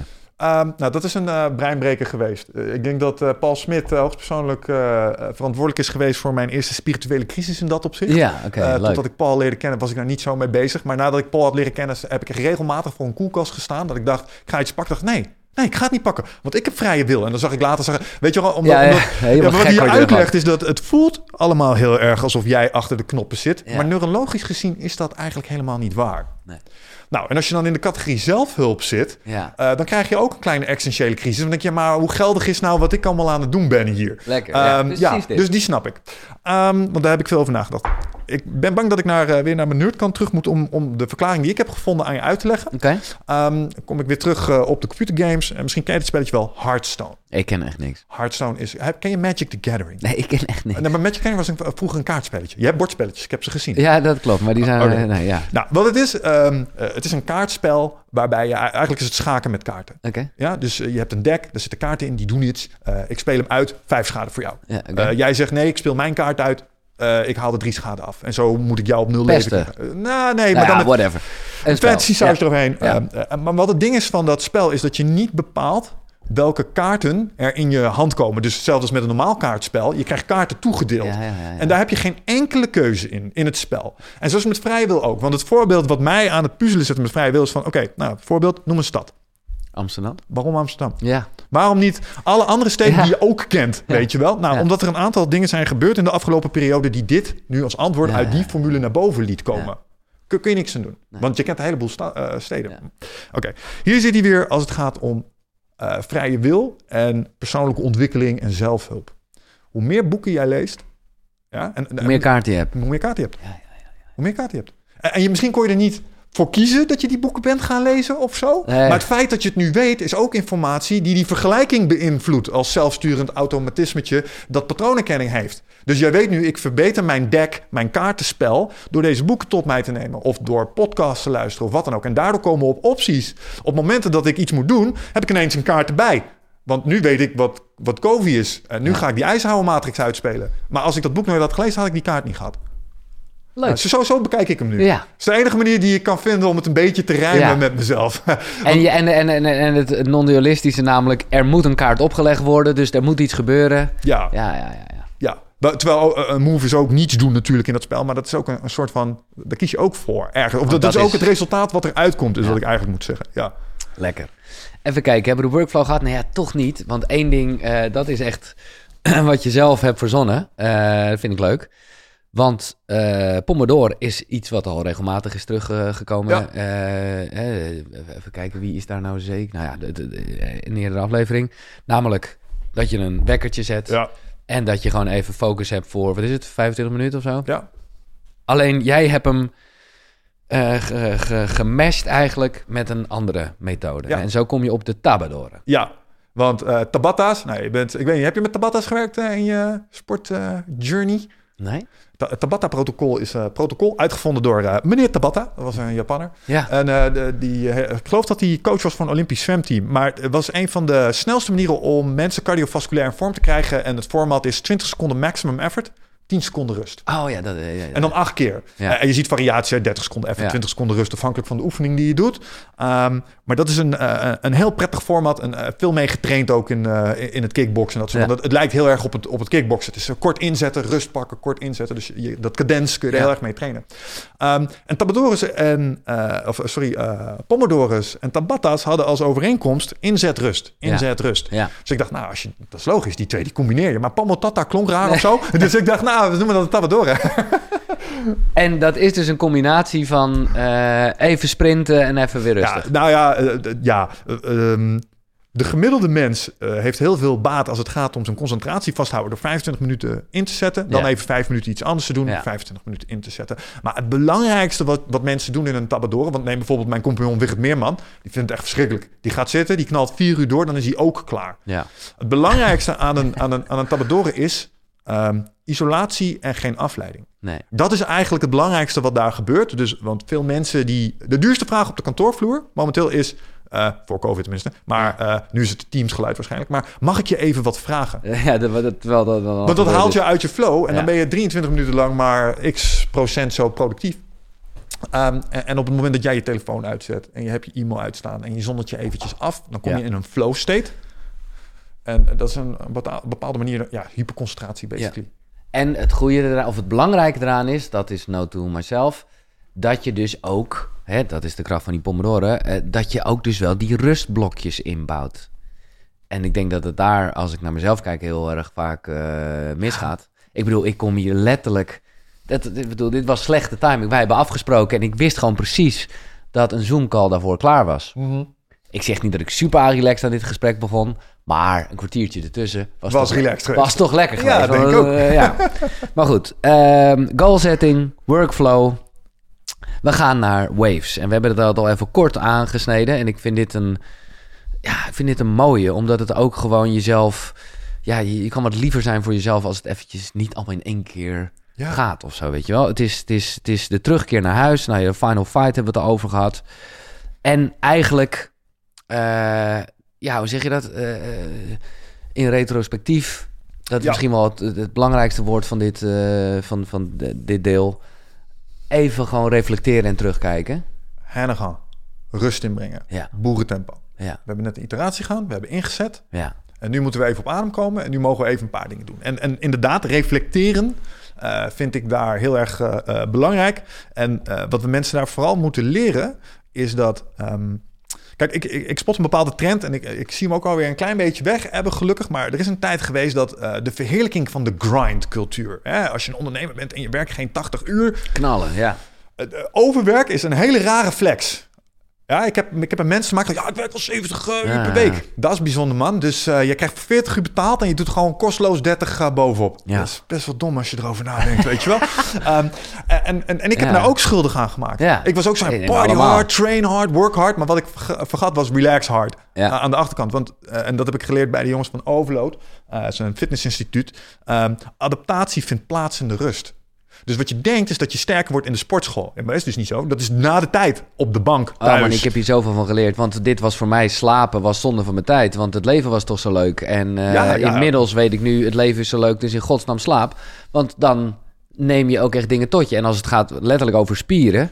Ik weet dat in het begin, toen mijn trainer zegt... je eet goed, je traint als een malle. Ja, maar... Slaap je eigenlijk wel genoeg? Ja, nee, en dus geen groeihormoon. Want en je dus komt de slaapcyclus niet in. Ja. Tja. Dus dat is een hele belangrijke. En ik zit even te denken wat ik nog zeker uit dit deel wil bespreken. Is dit ook het deel dat je jezelf mag belonen met stickers? Ja. Ja, hè? Ja. De werktitel van het boek was ooit knikkers en stickers. Oh, oké. Okay. Want we hebben het veel over energieknikkers. Ja. En hoe je de uitgifte daarvan optimaliseert. En hoe je je voorraad energieknikkers kunt vergroten. Ja. Maar stickers... is de beloning voor de effort. En je ik ken de loot, ken ik niet, maar is dat weer iets van het game of zo? Ja man, ja, loot is geen... Ja, vaak denken mensen loot, dat is een luid, dat is een middeleeuwse gitaar. Dat is niet wat het is. Loot is alles wat je van een draak steelt, in avontuur weten te winnen, spoils of war. Het is dat wat helden meenemen aan het eind van het avontuur.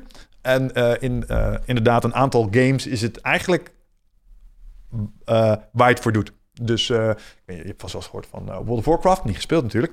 Maar dan ben je met 40 mensen draakjes aan het verslaan. En de reden waarom je dat doet... is omdat dat draakje laat een helmpje vallen. En een helmpje is kicken en dat helmpje wil jij. En dat is loot. Ja. Maar bij Blizzard... En daarom heb ik hem erin opgenomen. Waarom ik dat fascinerend vind... is omdat Blizzard, de maker van het spel World of Warcraft... had op enig moment, let op, 30 miljoen betalende subscribers. Dat is echt heel veel informatie. En wat zij echt hebben gefine-tuned... Zij hebben digitale heroïne gemaakt. En hoe ze dat hebben gedaan... is door de inspannings versus beloningsprikkel... dus de inspanningscurve versus beloningsprikkel... hebben zij geoptimaliseerd. Dus je kan mensen dingen laten doen... en die kunnen vervelend zijn. Maar eens in de zoveel tijd moet je ze iets leuk geven. Mm-hmm. Een nieuw stukje loot. En dan zul je merken dat ze hun effort... zo weer een keer voor dezelfde periode opnieuw inzetten. Wil je nog iets over maken? Nee, ja, omdat ik wel dus een beetje klem kom. Dit vind ik het gladde ijs. Weet je wel, wanneer je jezelf een sticker geeft. En we komen ergens, misschien zijn we daar al bijna, bij tem je aap. Oftewel, ga verleiding uit de weg. Snap je wat ik bedoel? Ja. Dus dit vind ik glad ijs. Want als je jezelf dan juist de sticker geeft of de beloning, wat je verleiding is. Oh zo. Ja, kijk, als jij een cocaïneverslaafde bent en je zegt, als ik dit werk heb gedaan, mag ik 2 gram halen? Nou ja, oké, dan moet je even wat zelfreflectie tot je hebben. Dan denk je, dit past vast niet bij mijn doelen of zo. Maar kijk, wat we hier proberen te doen. Cocaïne is natuurlijk een heel heftig voorbeeld. Maar ik vind het goed dat je het zegt. Of pizza. Exact. Ja. Maar dat kunnen wel die stickers zijn, toch? Of moet wat is dan een goede loot? Zeker, maar als jij je loot kiest, en het is iets waarvan je voor jezelf eigenlijk al weet, het hoort ook bij mijn goalsetting als het gaat om vermijden. Dus ik wil graag fit en vitaal worden. Aan de andere kant, je hoeft ook geen Spartaan te zijn. Je mag ook een beetje leven natuurlijk. Ja, hè? Ja. En wat ik zo frappant vond, en daarom heb ik ze er weer ingezet, is dat tot je 11e... is er een hele duidelijke structuur van inspanning en beloning. Dus zolang jij op de basisschool zit, als jij iets goeds doet, dan krijg jij een sticker. Ja. En ik weet niet hoe jou zat, maar ik kan me dat nog herinneren. Ik kan me de stickers zelfs nog herinneren. En ik deed daar alles voor. Absoluut. Nou, en dan kom je op het voortgezet onderwijs en dan stopt dat ineens. En dat blijft een hele lange tijd weg, totdat je, als je in je carrière kiest voor sommige functies, je ineens weer bonusregelingen krijgt en dat soort dingen. En dan zijn ze er ineens weer. Wat ik hiermee... het heeft mijn gedrag altijd beïnvloed, want ik deed mijn best voor stickers. En ik vind beloningen prettig, voelt goed. En dat is ook een soort uitbeelding van je voortgang. Omdat als het gaat om reflectie, wat je benoemde als de belangrijkste pijler, zie ik een bepaalde trend. En ik denk dat dat iets Nederlands is. Maar het gemiddelde team in Nederland dat een overleg heeft om terug te kijken op de afgelopen periode, en stel, hun doel was 100 kilometer afleggen met elkaar. Ja, ze hebben 98 kilometer afgelegd. Dan gaat dat 2 uur durende overleg over die 2 kilometer die niet gelukt is. En hoe dat dan toch kan en wie daarvoor verantwoordelijk is en hoe we dat kunnen voorkomen de volgende keer. En ik heb bij die overleg gezeten en ik zat altijd, dit is echt niet de manier om de troepen te inspireren, generaal. Ik voel me kut nu. Je hebt gewoon 98 kilometer. Ik heb 98 kilometer. Kunnen we daar blijven? Geef me een sausijzenbroodje voor die 98 kilometer. Ja. En je hebt een andere Micha aan tafel zitten. Ja. En ik denk dat de meeste mensen dat niet bewust doen. Nee. Dus die kijken alleen maar naar een rood. Maar ja, dat is nog niet af. En dat is niet gelukt. En daar ging het mis. En wij zeggen in onze reflectieoefening, en we noemen dat de hero-retro, wat we eigenlijk doen is, pak die monomythe. Ja. Kijk gewoon eens even, heb je de sprong gewaagd de afgelopen tijd? Welke uitdagingen heb je overwonnen? Ja. We kijken ook zeker de moeilijke momenten. Nee, je moet zeker kijken naar wat er beter kan. Ja. Maar dat komt aan de achterkant. En we kijken eerst naar alle shit die wel is gelukt. En het moet op zijn minst 50-50 zijn. Ja. Dus wij zeggen heel duidelijk, vier je succes. Want je hebt meters afgelegd en dat is knap. Ja. Nou, daarom die beloningen. Zo heel expliciet erin. Ja. Ja. En wat verder nog, dat Kees pak je systeem aan is een hoofdstuk. Dat is een beetje waar we het eerder over hadden. Kijk wat wel en niet werkt. En dan komt ook een beetje het stoïcisme een beetje erin naar voren. Zo van, oké, pak de dingen aan waar je invloed op hebt. Of die kan veranderen. Ik denk, waves, goed besproken? Ja. Ja, want dan komen we bij, in de hero's journey een belangrijk moment. De weerstand. De weerstand. En dus ook vooral, je hebt een mooie definitie van motivatie. Want dat is natuurlijk wat je moet hebben om de weerstand te verslaan. Motivatie is de verwachting, keer de waarde, gedeeld door impulsiviteit, keer de uitstel van beloning. Ja. Dus basically, ik weet wat ik wil, maar ik moet er een prijs voor betalen en de verhouding daartussen. Dat is eigenlijk hoeveel je motivatie is. Dus ik wil echt heel graag blokjes op mijn buik. Ja. Maar pizza is ook echt heel lekker. Snap je? Nou, en ergens komt daar een uitkomst uit van hoeveel pizza laat jij staan voor die blokjes op je buik, ja of nee? Ik zeg hem nog één keer. De verwachting keer de waarde. Want dat is wel, die snap ik heel erg. Dat is boven de streep. Dus, het is gewoon hoe belangrijk je het vindt en hoe groot je het gemaakt hebt. Gedeeld door, die snap ik niet helemaal. In het boek wordt het wel duidelijk. Maar impulsiviteit keer de uitstel van beloning. Ja. Wat bedoel je met impulsiviteit? Impulsiviteit is jouw vermogen om wel of niet prikkels. Soms krijg je afleiding. Soms krijg ik een impuls en denk ik heb geen zin meer in werk. Ik ga op mijn telefoon klungelen. Oké. Ja, en dan doe ik dat. Of ik laat me afleiden door iets. Soms een beetje bewust. En de uitstel van beloning? Is, je weet. Hoe zeg ik dit? Soms weet je dat iets heel leuk gaat worden. En dat is dan, dan weet je, als ik nu dit doe, dan mag ik dat straks doen. Maar soms kun je dat niet opbrengen. Nee. En wil je het nu hebben. Ja. Dus je instant gratification basically. Precies, dat is het. Korte termijn, lange termijn. Ja, oké. We hebben het al even gehad over de jaaptemmen en verleiding uit de weg gaan. Eet de kikker is altijd wel een goeie nog. Begin met het smerig is dat, of begin met het hardst, is dat toch? Ja, nou ja, ik ga gewoon het derde boek erin fietsen. Oké, heel goed. Ja, heel subtiel. Want als het gaat om weerstand, is het merendeel daarvan komt uit deze. Dit is een fantastisch boek. Ja, dit is echt een geweldig boek. Ja. Wat dit boek, The War of Art, niet te verwarren met The Art of War, want dat was van een Chinese meneer. Maar dit is van Steven Pressfield. En wat dit boekje eigenlijk leert, is dat het creatieve proces voor iedereen er een beetje hetzelfde uitziet. Namelijk alles wat mooi en waardevol is en groei vertegenwoordigt, wordt altijd gekocht met het overwinnen van een soort gevoel van ik heb geen zin, ik wil niet of wat dan ook. En wat dit boek heel goed doet, is dat neerzetten als een soort antagonist. Ja, echt als een... Precies, en het heeft mij in het uitstelgedrag enorm geholpen. Ja, omdat wat het basically zegt is, en wat ik hier heel erg cool vind, het maakt voor mij concreet wat ik uit een ander boek, de 4 overeenkomsten van Don Miguel Ruiz tegenkwam. Oh ja, die inzichten, ja. Die noemen dat de parasiet. Ja, hij vertelt je wat die parasiet doet. Dus wat die tolteken zeggen is, jij hebt een stem in je hoofd en die heeft niet het beste met je voor. En ze hebben dan 4 spelregels om dat te counteren. En Steven Pressfield laat je zien wat die parasiet allemaal doet om jou weg te houden bij de dingen waarvan je stiekem weet, dit is het waard. Dit is het waard. Eens even kijken, wat heb ik nog meer over dit deel van weerstand? Stoot af. Sunday, ik kan mijn eigen handschrift niet meer lezen.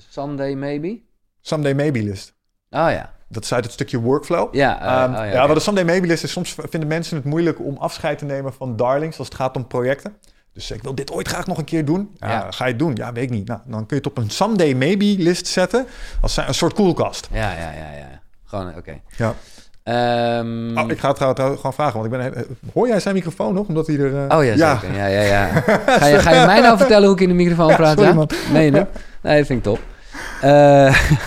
Even kijken, ownership, dat is ook wel een goeie. Ja, er komt... Oh ja, nee, dit was weer even een moment waar ik dacht... Jezus, Michel. Dit ging namelijk over sturen op cijfers. Ja. En dit vond ik te ver gaan. Want dan ga je namelijk... dan ga je je leefregels... Is dit ook wat van die rules die je net noemde? Of nee, dit zijn gewoon je eigen leefregels. Maar die ga je dan tracken. Ja. Dus dan hebben we het over groots. Niet als van, heb ik inderdaad mijn pull-ups gedaan? Nee, je hebt hier een voorbeeld. Wees onberispelijk in je woord. Neem niet persoonlijk. Doe geen aannames. Doe altijd je uiterste best. Ja. En dan ga ik echt, doe ik dat dan s'avonds, ga ik denken... oh, heb ik vandaag mijn uiterste best gedaan? Heb ik geen aannames gedaan? Ja, oké. Dit zijn de 4 overeenkomsten van Don Miguel Ruiz. Deze zijn echt goud sowieso. Ja. Dus deze 4 integreer ze zoveel mogelijk als je kan. En hoe ik een dergelijke habit-tracker gebruik... is om ik probeer een gewoonte te kweken. Dus ik probeer onberispelijk te zijn op mijn woord. Dus ik probeer eraan te denken. Gedurende mijn interacties, gedurende de dag. Ja. En als dat lukt... dan mag ik een kruisje zetten in die kolom. Want elke dag doe ik een klein stukje reflectie op mijn dag. Ik heb een habitrekker, kan je mijn boek laten zien. Er staan ook habitrekkers in, er staan nu andere gewoontes in. Maar bijvoorbeeld mijn hitlist, een term uit het boek. Mijn stand-up, iets wat ik met mijn wingman doe. Dus ja, ik vind habitrekkers, gewoonte trekken... en ik doe het op papier, maar je kan het ook in je telefoon doen... vind ik een hele fijne manier om mezelf even... bij de les te houden. Mag ik zo vrij zijn om te vragen... wat staat er nu op jouw... welke leefregels trek jij dan nu? Op dit moment staan daar op de stand-up, mind-dump, hitlist, bizdev. Eentje die ik niet aan het waarmaken ben, want ik ben voor mijn nieuw boek bezig. Ik moet elke dag een chapter lezen en inspreken naar mijn wingman. Dus die ben ik echt aan de zaken en mijn workouts. Ja, oké, maar nee, maar dit snap ik. Maar we hebben het hier over leefregels, wat jij aan... en dus... die heb ik ook een tijd lang op deze manier gewoon getrekt. Maar dat, kijk, ik snap het met een soort van... heb ik dit gedaan en heb ik dat gedaan? Maar ben ik... ben ik lief geweest, om het maar even... Ja, ben ik eerlijk geweest? Heb ik gelogen vandaag? Dat is toch niet te trekken? Heel confronterend. Ja, zo. Want ik heb op een gegeven moment tegen mezelf gezegd... ik lieg niet meer, ik wil het niet meer, ik doe het niet meer. Dus ik heb onberispelijk op mijn woord zijn... vond ik een hele belangrijke. Maar wat is de realiteit ervan? Want... dan ga je dat toch niet invullen op de dagen dat je ergens in je achterhoofd al weet dat je niet eerlijk bent geweest. Ja, je fuck jezelf ermee, snap ik ook. Nou, je vult het gewoon niet in. En je constateert en je reflecteert daarop. Ja. Maar nogmaals, deze voorbeelden, ik kan me echt voorstellen dat je deze als iets te high level ervaart. En als je dan denkt, ja, maar dat werkt voor mij niet, stuur op cijfers, zegt, nou ja, maar dan maak je toch lekker concreet op de dingen die je wel doet. Workoutje gedaan, ja of nee? Heb ik mijn yoga aangepakt? Dat is 8 uur slaap, ja of nee? Weet je wel? Precies. You go. Ja, dan heb ik je. Maar dat was meer een beetje mijn ding, dat ik denk van, ja, kan je nou echt in een schema, echt letterlijk cijfers... Kan je dat doen met mooie... Ja, empathisch zijn. Empathisch zijn. Dagen, ja, bijvoorbeeld heb ik echt oprecht een poging gedaan om ergens empathie op te brengen. Maar de vraag is of je altijd wel in staat bent om dat überhaupt bij jezelf te checken. Nou, niet altijd helemaal ver natuurlijk. Nee, maar het gaat om bewustwording. Dus als het gaat om een nieuwe gewoonte creëren... Kijk, als het gaat over... Je had het er straks over de Stoics. Ja. Ik heb de Daily Stoic gelezen. Ja. Waarom? Ik heb wel een kort lontjes af en toe. Dus ik kan behoorlijk direct zijn. Ja. Wilde ik vanaf. Ja, dus geduld was er één voor mij. Ben ik vandaag geduldig geweest, ja of nee? Of was ik weer gewoon de gebruikelijke, snap je? Ja. En elke keer als ik hem moet invullen, moet ik er toch weer even aan denken. Is het weer even top of mind? En dan heb ik de kans om het de volgende dag beter te doen. Oh, sorry, ik onderbreek eventjes dit fijne gesprek. Maar dat is vanwege iets dat met boeken te maken heeft. En ja, ik hou van boeken. Ik hou van verhalen. Van lezen, maar ook van luisteren. Vooral als je onderweg bent of gewoon, weet ik veel wat aan het doen bent. En ik heb nu iets tof met de vrienden van Nextory. Daar vind je echt op die site, jongen, 300.000 boeken. Dus ook zeker de boeken die net besproken zijn. En ik mag je nu, en dat is echt wel een toffe actie, 50 dagen gratis aanbieden. Ja, die gasten die geloven gewoon wel in zichzelf. Dus die denken, oké, dan hebben we ze. Maar dat kan je echt even checken. Ga naar kukuru.nl/boekenkast. Daar vind je sowieso alle boeken die besproken zijn in de afgelopen afleveringen. En daar vind je dus ook een link. En via die link kan je 50 dagen gratis Nextory gebruiken. Check het. kukuru.nl/boekenkast. Oké. Nee, ik voel je helemaal. Nee, dat is de essentie van Kukuru is niet wat je moet doen, maar wat je kan doen. En dus ik haal nog even ik eruit wat er voor je in zit. De weerstand. Dan gaan we naar, en dit is, daar kom ik een beetje terug op dat waves verhaal, wat mij betreft. Dan komt namelijk het volgende ding, intervisie. En dat heeft mij daar ook, dat doet mij eraan denken, omdat het gewoon heel erg ook weer gaat om, reflecteren, toch? En feedback geven, of moet ik het anders zien? Wat intervisie probeert te doen... laten we het zo zeggen. De eerste 3 pijlers die we hebben gehad... is eigenlijk het systeemwerk. Goal setting, workflow... Ja, dus dat is je manifestatiemachientje. Dus maak doelen, beweeg consistent naartoe... kijk eens in de zoveel tijd, hoe ver ben ik, hoe gaat het, et cetera. Maar dan kan ik je leren en dan kan ik je vertellen... en je had het er straks over kikkers eten... kan je leren hoe je je grootste droom helemaal afpelt... tot de eerste actie. Ja. En dan zie je zelf alsnog iets anders doen, weet je wel? Nou, weerstand is daar een eerste stap in. Ja. Een tweede stap daarin is... en dit is iets wat ik heb geleerd als personal trainer... mensen doen dingen... fanatieker, anders, beter, als ze worden gadegeslagen. Dus ik had zoiets van, intervisie is eigenlijk het organiseren van mensen om je heen, om dat wat je voorneemt in goalsetting en dat soort dingen waar te maken. En de eerste manier van, dus alle manieren van samenwerken met mensen, dus bijvoorbeeld door feedback te vragen. Hoe kom ik over? Wat doe ik goed? Wat doe ik niet goed? Dat is een manier. Maar ook iemand naast je organiseren. Bijvoorbeeld, ik heb een accountability buddy. Ik noem dat een wingman. Dat is een Remco. Ja. En ik spreek elke ochtend aan Remco een berichtje in van 2 minuutjes op WhatsApp. Hey Rem. Soms is het wat langer hoor. Maar hey Rem, gisteren dit en dit gedaan. Vandaag is dit en dat de bedoeling. Hier komt-ie. Dit is de rotklus van de dag. Hier heb ik geen zin in. En met dat ik dat uitspreek tegen hem, hoor ik het mezelf zeggen. Maar weet ik ook, hij heeft het gehoord. En wij hebben een afspraak met elkaar. Daar checken we elkaar op. Ja. Waarom? Omdat als je je rotklusje hebt uitgesproken tegen iemand... is het al heel erg moeilijk om hem dan vervolgens niet meer te doen. Nee. En waarom die rotklusjes? Nou, terug naar weerstand. Omdat de rotklusjes heel vaak staan voor de meeste voortgang op je roadmap. Dus als jij een lijst hebt met 10 acties... er zit er 1 tussen waarvan je denkt... nee, die niet, die. Want als je die hebt gedaan... is de rest van je dag als van de heuvel aflopen. Nee, dat klopt. Dus ik stelde dat verkeerd. Eigenlijk is die intervisie de pool, zou je kunnen zeggen... om je shit together te krijgen. Ja, ingegeven vanuit de mensen in je omgeving. Ja, of er een game van te maken, een goed team om jezelf. Rolmodellen, mentoren... Ja. Ik weet even niet meer zo goed wie dit ook al dus omschrijft. Maar wat we bijvoorbeeld met rolmodellen proberen te doen... Nou, als je het hebt over podcasts... Ik channel soms mijn innerlijke Jocko even... Snap je? Dus dat is een rolmodel. Ik weet niet of je weet wie Jocko Willink is. Hij heeft ziel. Ik heb mezelf wijsgemaakt dat Jocko het niet cool zou vinden... dat ik naar zijn podcast luister zonder dat ik zou hebben getraind. Snap je? Ja. Dus als ik naar Jocko wil luisteren... ga ik eerst even puntje. Ja, dus hij is een soort van rolmodel voor me. Nou ja, dat is modeling, werkt natuurlijk als een malle. Dus dat is het. En hoe doe jij, want aangezien je daar nog wel van bent, de gamification met dit? Hoe... Ja, de gamification is in dit geval bijvoorbeeld, als je teruggaat naar loot... Samen dingen afspreken. Bijvoorbeeld Rem en ik hebben elkaar een keer een horloge gegeven. Omdat hij partner was geworden binnen het advocatenkantoor waar hij wilde. En ik had mijn boek bijna bij de uitgever liggen. Of een andere achievement die wordt gehaald. Dus dat is één. Maar ook spelletjes spelen. Kijk, hij zit bijvoorbeeld met een ding. Hij moet zoveel... advocaten, het is eigenlijk echt een hels bestaan. Maar die gaan heel erg op hun declarabele uren. Hij speelt spelletjes. 5 declarabele uren per dag. En dat speelt hij met mij, weet je wel. En, dus op die manier kun je er spelletjes van maken. Het is wel goed, want ik moet zeggen, dit ga ik een beetje uit de weg. Omdat ik dit vooral even lekker allemaal met mezelf doe. Wat mezelf een soort veiligheid geeft. Ja, want niemand vindt er iets van als je het nu doet. Ja, dat is het. Ja, en dat is het. Kijk, daarom zei ik, dat dit heb ik geleerd in mijn tijd als personal trainer. Ik maak me geen illusies, man. Die mensen huren mij niet voor mijn kennis. Dat is een aanwezigheidsverplichting. Ja? Nee, maar dat is het. En het is ook wel lekker dat iemand je een beetje doorheen streelt. Maar... Sure. Ja. Oké, dat is de intervisie inderdaad. En dan gaan we naar het laatste hoofdstuk. En dit is, je zou ergens kunnen zeggen... dit andere was allemaal best wel super zakelijk... maar geeft een hoop handvatten. Ja. 6 is de energie. En dan komen we ineens bij een hoop dingen... die in Kukuru vaker besproken worden. Maar laten we beginnen. Dit vind ik namelijk wel weer een leuke. Het doet me een beetje denken aan die inverted call setting... Ja. Met het stressdagboek.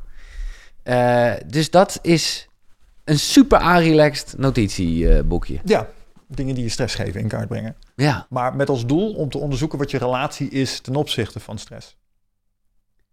Want een van de dingen die we mensen proberen te leren... Kijk, ik spreek mezelf tegen in dit boek. Oké. Ja, op een aantal plekken, maar dat doe ik bewust. Want in de allereerste training, Goal Setting 101, is... stressoren zijn hoge prioriteitsprojecten. Met andere woorden, als je ergens wakker van ligt... dan wil ik dat je er per direct op gaat bewegen... want dan zul je zien, dan verandert het hele gevoel... ten opzichte van het ding waar je stress van hebt... en lek je er niet meer zo op leeg... en krijg je ruimte in je hoofd om na te denken over andere dingen. Als je dat voor elkaar hebt...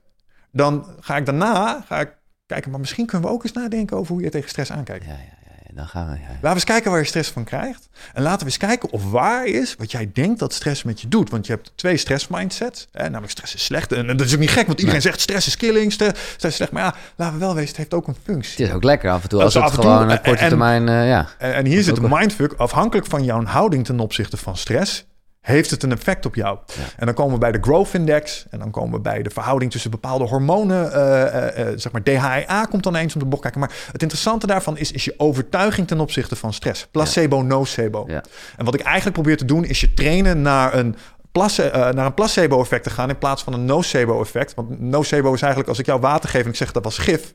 en dan geloof dat, dan kun je daar ziek van worden. Ja. Voel je ziek. Als ik zeg het was een wondermiddel... dan kan het maar zo zijn dat je ineens de beste dag van je leven hebt. Nou, als het gaat om stress... als jij stress ervaart en je denkt... dit is echt killing voor mij, man, ik ga eraan. Burn-out, iedereen gaat eraan door stress. Ja, dan is dat exact wat jij daar straks ook aangaf... is dat wat je gaat krijgen natuurlijk. Dus wat ik daar probeer mensen te doen... is een beetje insuleren tegen de negatieve effecten van stress. Het is namelijk niet altijd slecht. Ja, maar dat is ook zo met te veel water en te veel zuurstof. Dus... Maar eventjes naar als je gewoon even heel eerlijk bent, hoe sta je daarin? Want jij lijkt mij best wel, misschien is het dat is door dit boek hoor, dat ik denk, jezus, wat een control freak. Valt wel mee. Oké, eigenlijk. Mede ingegeven door de Stoics overigens hoor. Okay. Die hebben me daar wel heel erg bij geholpen. Ik moet zeggen, Toon Gerbrands overigens ook. Die heeft me daar in eerste instantie eens een keer opgezet. Beheersbaar, onbeheersbaar. Ja. Dus ik ben steeds beter geworden. Ik moet zeggen, bij COVID wordt het nog wel eens een klein beetje getest. Maar ik ben steeds beter geworden in dingen die buiten mijn zone of influence liggen... om daarin te berusten. Ja. En dingen die negatief zijn. Maar COVID is toch het ultieme stoïcisme. Ik kan hier niks aan doen, dus chill erover. Yeah. Maar dat is toch niet helemaal wat in jouw mind gebeurt. Dat is moeilijk. Ja, oké. Wat ik vooral moeilijk vind aan COVID is dat... ik ben achtergekomen dat ik best wel bang ben voor dingen die ik niet kan slaan. Dus het is een virus. Het is onzichtbaar. Het is, ik kan er niks mee. Het is completely random lijkt het wat het met je doet. Dus ik kan me wel voorbereiden, maar ook niet echt, weet je wel.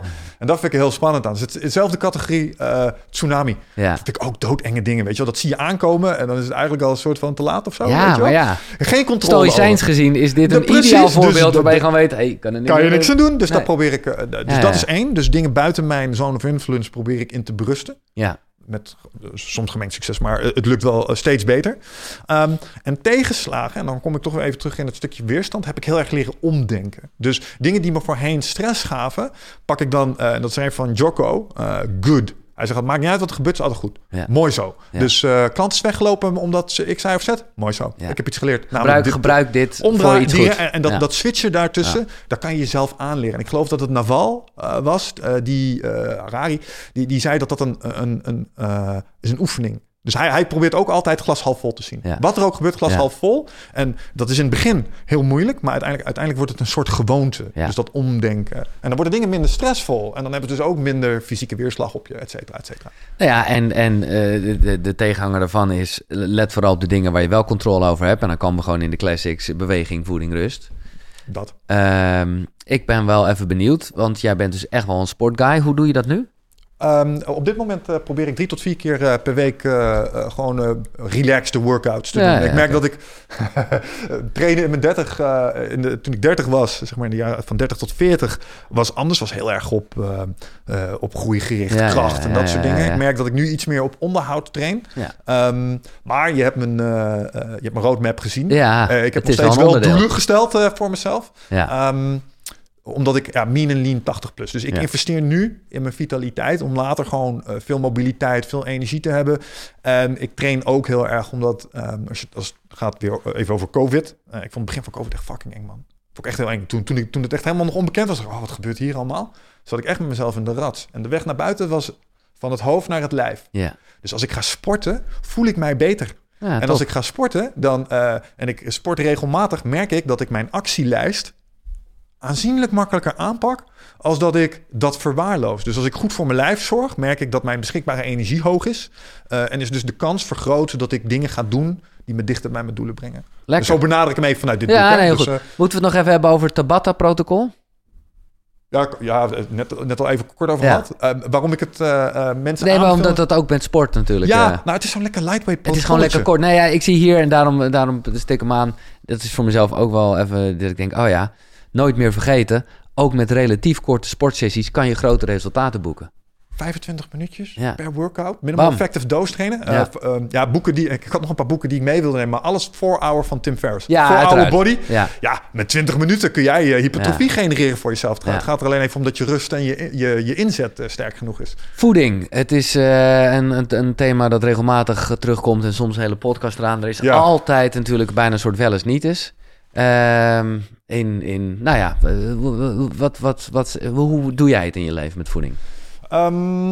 Eigenlijk heel bazaal. Want ik heb me ook schuldig gemaakt aan alle voedings... Bij voeding en bij fitness leerde ik de les. Er zijn miljoenen methodes, maar slechts enkele principes. Dus wat ik heb geprobeerd te doen is de basisprincipes hier vastleggen. En gek genoeg is de eerste waar je vaak aan moet beginnen met... eet jij genoeg? Dus je hebt een BMR. Ik probeer genoeg te eten. Ja. Want alle keren dat ik bezig was met fysiek en zo... merkte ik dat ik of aan het overeten was... of te weinig aan het eten was. Dus ik stond constant in deficit. Met als gevolg dat ik me ook niet echt goed voelde. Nee. Dus daar begin ik graag. Ja, en de rest is eigenlijk allemaal... De hele energietrek eigenlijk als het gaat om de fysieke dingen... is alles wat je vader en moeder je ook hebben verteld. Ja, ik denk echt heel vaak... God, wat hadden jullie gelijk, zeg, weet je wel. Maar sommige dingen hadden ze ook echt niet in de gaten. Zeg maar, als sommige dingen die ik kreeg vroeger... flessen 7-Up, kok gewoon leeg. Ik vond niemand iets van, weet je wel. Maar tegelijkertijd eet je groenten. Ja. Weet je wel, eet je bordje leeg. Gevarieerd eten. Die hele headset tegen koolhydraten en zo. Ja, als je echt wil kutten en je wil naar een vetpercentage van 5... tussen de 15% haal ze eruit. Maar een normaal mens heeft zijn carbs gewoon nodig. Je moet ze verdienen. Dat is alleen iets anders. Earn your carbs. Maar ben jij dus daarin helemaal niet... of heb je dat wel gehad? Want aangezien je zo van het trekken bent in vele opzichten... daar kan je... Voordat ik dit boek begon... Dit heet in zijn allereerste vorm het Zen protocol. Okay. En dat was een Excel-sheet van Michel... waarin hij alles vastlegde wat hij deed. Dit is wel mooi, Zen protocol. Het staat bijna haaks op elkaar. Of niet. Nee, het is alles... maar niet alles kan je schematiseren. Duidelijkheid, ritme, regelmaat. Maar doe je nu nog steeds je eten? Nee, daar ben ik mee gestopt. Maar in die periode... Ik heb dus Excel-sheets... van maanden waarbij ik mijn hele eetpatroon, mijn supplementen, mijn trainingen, mijn reps... Ja. En aan het eind van de dag een soort score aan mezelf heb gegeven over hoe ik me gevoeld heb op die dag. Dus ik weet wel een beetje wat voeding met me doet. Dus ik ben daar heel puristisch in geweest. Ja. Maar nu is het eigenlijk gewoon eet voldoende. En kies je eetmomenten beter. Want ik ben ook op andere momenten minder gaan eten. Ja. Door bijvoorbeeld intermittent fasting toe te passen. Ja. Vandaag niks gegeten. Nee. Waarom? Ik wil graag scherp en gefocust zijn. Ik snap hem helemaal. Ja, dus ik ook niet. Oké, en als het gaat om... ben ik gewoon even benieuwd, want dat is altijd zo'n ding. Jij leest en onderzoekt ook veel. Vegan leefstijl, ja of nee? Vanuit een puur gezondheidsperspectief voel ik terughoudendheid. Omdat de mensen die dat doen, die je kent, moeten supplementeren. Dus als je bewust bent van het feit dat je wel bepaalde tekorten in je voeding hebt... en die vul je aan op andere manieren, ben ik er helemaal voor. Ik vind zelf vlees... heel erg lekker. Maar ik probeer om het willen van duurzaamheid... probeer ik mijn relatie tot vlees te veranderen. Maar dat is niet vanuit een voedingsperspectief. Nee, Oké. En dan komen we bij rust en slaap. Wat ik me nog even afvroeg... want we hebben het nu al snel over een... floten haal jij nog even aan. Ik heb het lang niet meer gedaan, maar ik ga het weer even doen. Super lekker. Ja, het was gek. Ik vond de eerste keer dat ik het deed ook echt super spannend. Ja. Voor de mensen die het niet weten, je gaat in een cabine en er zit daar water, lekker warm water, met heel veel epsomzout. En dan is het een beetje als in de Zwarte Zee, dan ga je dobberen. Maar wat ik een beetje eng aan vond, dus het had sensory deprivation. En dat betekent zoveel als je hoort niks en je ziet niks, want je komt in een soort kokon te liggen. Ja. Maar dat was binnen 5 minuten weg. Toen deed je wel zonder kussentje?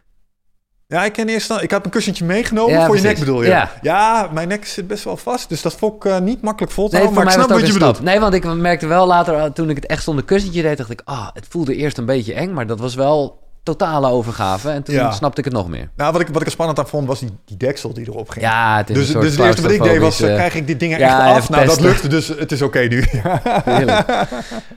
Maar waar ik aan denk, kijk, luisteraars van Eindbazen, die weten hoe jij en Wiggert bezig zijn met... Jij noemt het altijd... Hoe noem je dat altijd? Ayahuasca, entheogenen. Maar een goed luisteraar weet ook wel... dat jij van blowen houdt en zo. Hoe combineer je dit in een gezonde leefstijl?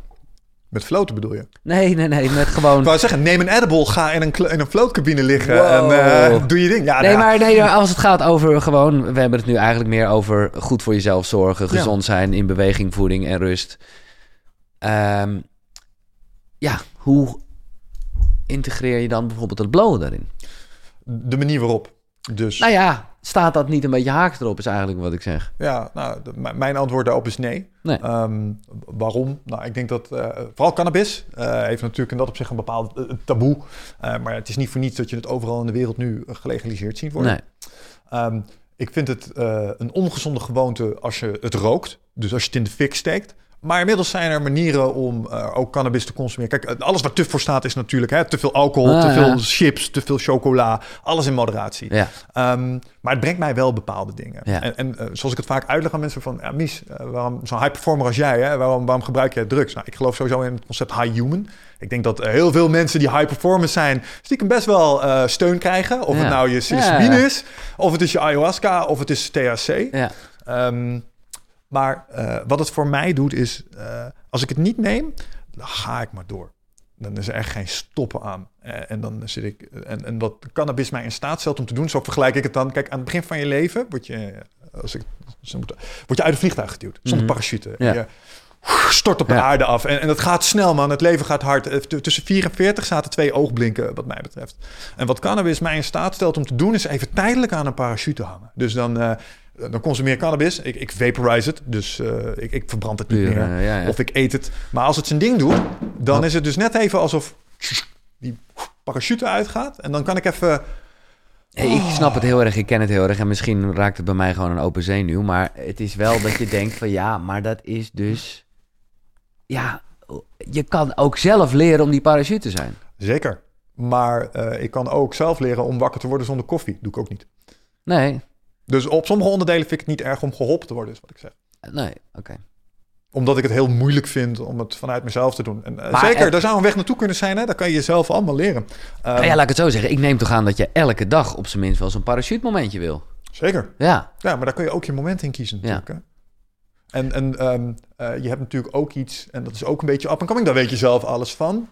THC en CBD is ook supergoed te microdoseren. Ja. Je hoeft niet telkens een heroic dose met je bom om met hash je dag te starten. Nee. Wat zijn nog meer? Want ik vind het inderdaad super interessant. En kijk, ik blijf het tegen mezelf nog heel vaak zeggen, je hoeft niks aan jezelf toe te voegen om meer jezelf te zijn. En ik wil gewoon heel graag in verbinding staan met mezelf en mezelf zijn. Tegelijkertijd heb je helemaal gelijk, heb ik een product op de markt gebracht waar je dus wel iets toevoegt aan jezelf om meer jezelf te kunnen zijn. Met inderdaad microdosing. Wat zijn andere supplementen, laat ik het zo maar even noemen. Want dat is THC ook. Wat voor supplementen heb je nog meer? Stonden we straks even bij je laten kijken. Ja. Toen ik echt vol in de supplementen zat. Want ik heb een supplementenwebshop gehad. En ik was daily stacks aan het doen. Eigenlijk best wel basissupplementen. Dus die staan nu nog steeds in de kast. Ja, creatine. Maar magnesium. Die heb ik een tijd lang gebruikt meer als nootropicum. Want creatine doet ook iets met de hersenen. Oh, echt? Ja, niet zozeer alleen voor de spieropbouw waar de meeste mensen het voor gebruiken. Oh. Ja, maar creatine zit ook in een aantal nootropica. Oh. Dus die, magnesium, visolie, vitamine D. Dus dat zijn eigenlijk de basisdingen. En als ik microdoseer, dan doe ik dat vaak met psilocybine. Dus bijvoorbeeld het Microdoseer Instituut van Nederland, die verkoopt van die voorgedrukte verpakkingen. Ja. Net zoals je een kauwgombal had, kun je zo doordrukken en er zit dan een portie van die dingen in. En dat is wat in paddenstoelen zit en zo, toch? Dat zijn gewoon truffels. Ja. En zij leveren er dan ook een sterk vitamine B12 en ik geloof cordyceps bij. En doe je dat nu nog steeds? Microdoseren doe ik periodiek. Dat is niet een dagelijks iets. Okay. Ik weet niet of je dat zelf hebt gemerkt in je microdoseren. Soms heb je daar even de behoefte aan. En daarna ben je, en dat is het mooie er ook aan, dat illustreert voor mij dat er zit geen verslavende werking aan. Ben je ook wel weer even klaar mee. Ja. Maar ik moet zeggen, de laatste tijd moet weer eens even gaan microdoseren. We hebben het al snel over routines hier. Want ja, ik heb vooralsnog meer dingen over je avondroutine gehoord. Dan is het in ieder geval eventjes het trekken bijhouden. En ik denk dat daarvoor... Maar dat kan ik dus even slecht inschatten. Zit daarvoor dan ook even het vaporize momentje? Of, het vaporize momentje? Ja. Dat ligt er echt helemaal aan. Oh, dat ligt er... er zijn dagen. Dan is het, als het bijvoorbeeld in het weekend... Ja. Dan mag dat wel eens een keer gewoon overdag gebeuren. Ja, er zijn ook dagen, moet je het aan het eind van de dag doen. Ja. Een gemiddelde podcast zoals deze... zou ik niet al te stoned willen instappen al te high, zeg maar. Nee, maar dus... nog wel even toch, omdat jij dus ook je dingen trekt... ik zit gewoon eventjes naar jouw leven. Ik heb een tijd lang mijn ik noem dat 420, maar. Daar heb ik gewoon getrekt. Ja. Gewoon om mezelf ook niet voor de gek te houden. Nee. Ik ben daar heel open in naar mezelf. Nee, maar is het zo, dat wilde ik eigenlijk zeggen, of je eerst trackt en dan laten we de parachute komen, zoals je mooi zegt. Of kan de parachute komen en we gaan nog even lekker trekken. Soms kan de parachute ervoor zorgen dat ik nog een extra motivatiemomentje ergens vind of zo. Dus en dat vind ik wel een ding, dat is misschien nog wel goed om er even aan toe te voegen. Kijk, wat het is met cannabis met name is het stigma van de stoner die geen reet doet. Snap je? Zoals met een heleboel verschillende substanties, maar alcohol ook. Als je bier drinkt, of je drinkt wijn, of je drinkt vodka. Dat is een andere dronk, hè? Ja, is met cannabis ook zo. Dus je hebt soorten die zorgen ervoor dat jij je hele huis gaat schoonmaken op zo'n moment. Omdat jij denkt, en nu gaan we het gewoon doen. Dus... ik vraag dit voor een vriend, maar van welke ga je huis schoonmaken? Haze. Je hebt indica's en sativa's. En de sativa's zijn meer de uppers. Maar leafly.com is een database en daar kun jij alle strains ter wereld kun je een beetje vinden. En dan kan je precies vinden welke de uppers zijn, de moodlifters zijn. Ik durf het toch even niet, omdat ik het gewoon... Ja, het valt me nu op, want ik weet nog de laatste keer dat wij elkaar spraken in de podcast. Toen was je daar ook open over. Ik heb het gevoel dat jij jezelf daar niet helemaal in vertrouwt of zo. Dat is het, maar ik heb gek genoeg gemerkt met alcohol, omdat ik gewoon heel erg zwart-wit ben. En gewoon een soort duidelijkheid, omdat het anders een beetje glad ijs wordt met... en gek genoeg heb ik met alcohol, kon ik nooit normaal mee omgaan. Dus dat was altijd... Als de draak in mij zat na één slokje, dan was het bam tot het gaatje. Dat heb ik inmiddels geleerd, dat ik ook gewoon een wijntje kan drinken zonder dat er gelijk een draak aan staat. Maar aangezien ik met blowen dat op een gegeven moment echt wel als een medicijn of laat ik het niet zo mooi rooskleurig zeggen, maar als een verdovend middel heb gebruikt. En ik hier daar in mijn eentje, dat vond ik het namelijk het schrijnende, in mijn eentje uit het raam. En niet veel hoor, het is niet dat ik 80.000 joints er ook was, maar het was toch even dat randje eraf. Ja, dat moest toen op een gegeven moment wel echt elke dag. Grappig. Ja, en daar. Ik zou dan denken, doet hij goed? Wat is er mis mee met zo af en toe even naar huis en even lekker genieten van de dingen die je gedaan hebt? Er waren ook genoeg mensen die dat zeiden. Die ook zeiden van, joh, het is toch niet zo dat het slecht met je gaat op je werk of wat dan ook. Ik dacht, nee, maar... En heel eerlijk, en misschien is dat een mentale valkuil, maar... Ik ben een fan van hiphop en rap. Ja. Ja? En als ik kijk naar de verheerlijking die daar plaatsvindt, dan zou je bijna zeggen, je doet te weinig als het aan die gasten ligt. Als ik kijk naar, ik heb wel eens een documentaire gezien over Wiz Khalifa. Ja. Kom op man, dat gaan we nooit aantikken. Zelfs met z'n tweeën niet als we ons best doen, snap je? Dus dat relativeert voor mij altijd ook wel echt ontzettend. Maar ik snap de afweging. Ik denk dat het ook wel goed is dat je dat voor jezelf onderzoekt. Ik denk dat sowieso, dat heb ik gemerkt met alcohol. En het is sowieso even goed, denk ik, om daar, nou ja, net als wat je zegt met microdosing, even een nul, even niet. Ja. En dan kan je later kijken. Maar goed, we hebben het over rituelen. En de basisvraag elke gast is, hoe ziet jouw ochtendroutine of jouw ochtendritueel eruit? Ja, mijn ochtendroutine ligt eraan of ik aan het schrijven ben voor een boek of niet. Ja. Dus op het moment dat ik aan het schrijven ben voor een boek, is mijn ochtendroutine de Jan Dijkgraaf-methode. Namelijk een uur eerder opstaan en gewoon schrijven. En dan is het redelijk simpel. Het is opstaan, Eén streep naar de koffieautomaat, bak koffie tanken, zitten. Dan pak ik een van mijn loops uit YouTube. Tijdens dit boek was dat de Aardwolf Team. Hij staat ook achter in het boek als reference. Die zet ik dan op loop. En dan ga ik een uur zitten tikken. En dan produceer ik. En pas daarna ga ik de andere dingen doen. En dat is een beetje afhankelijk van de dag. Ja. Dus, en hoe...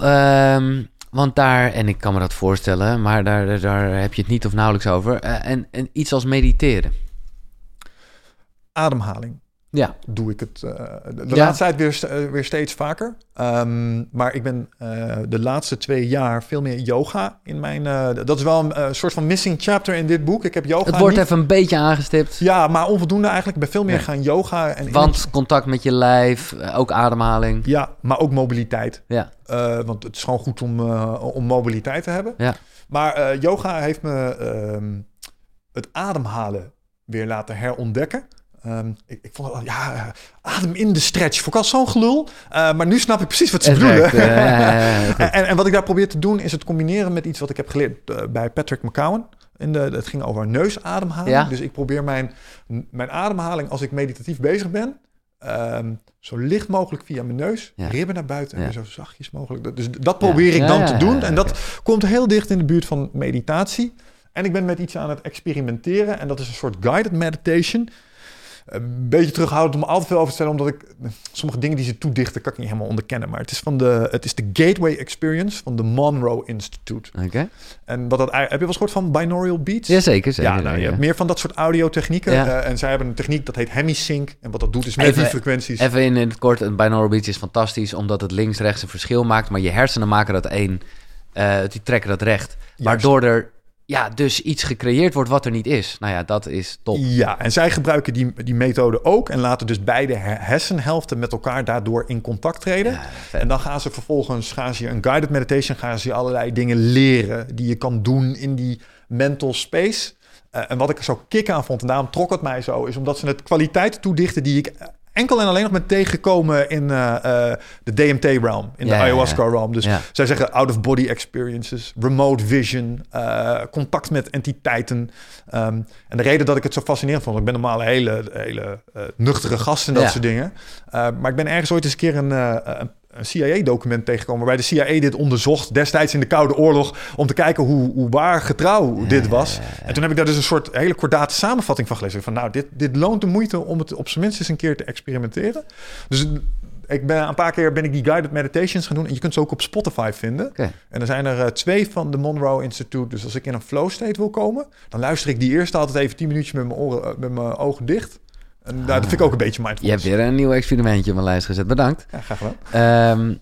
Maar je noemde het net al even. Je bent dus echt wel een life hacker of een life crafter. Noem je het zelf, vind ik een mooie. Hoe spiritueel ben jij? Stiekem best wel. Ja. Nee, ik kan me ook bijna niet voorstellen, aangezien je dus allerlei ayahuasca-ervaringen gehad hebt. Alleen, ja, waar uitzicht dat in dan?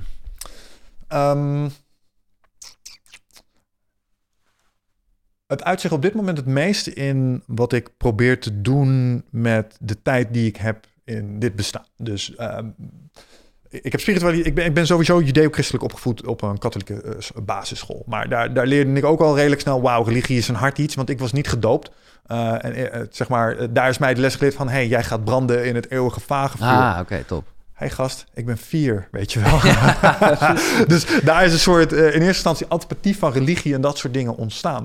Maar gaandeweg ben ik er toch achter gekomen dat er bepaalde concepten bij me resoneren. En Paul Smit raakt dat aan met een stukje non-dualisme. Mm-hmm. De reden dat ik ayahuasca en DMT ook altijd zo heel erg fascinerend heb gevonden, is omdat het antwoorden leek te geven op een aantal grote vragen die me altijd bezig hebben gehouden. Want ja, als je uitzoomt naar het menselijk bestaan, waarom? What the fuck, man? Ja. Weet je wel? We zitten op een soort steen die door de ruimte heen vliegt.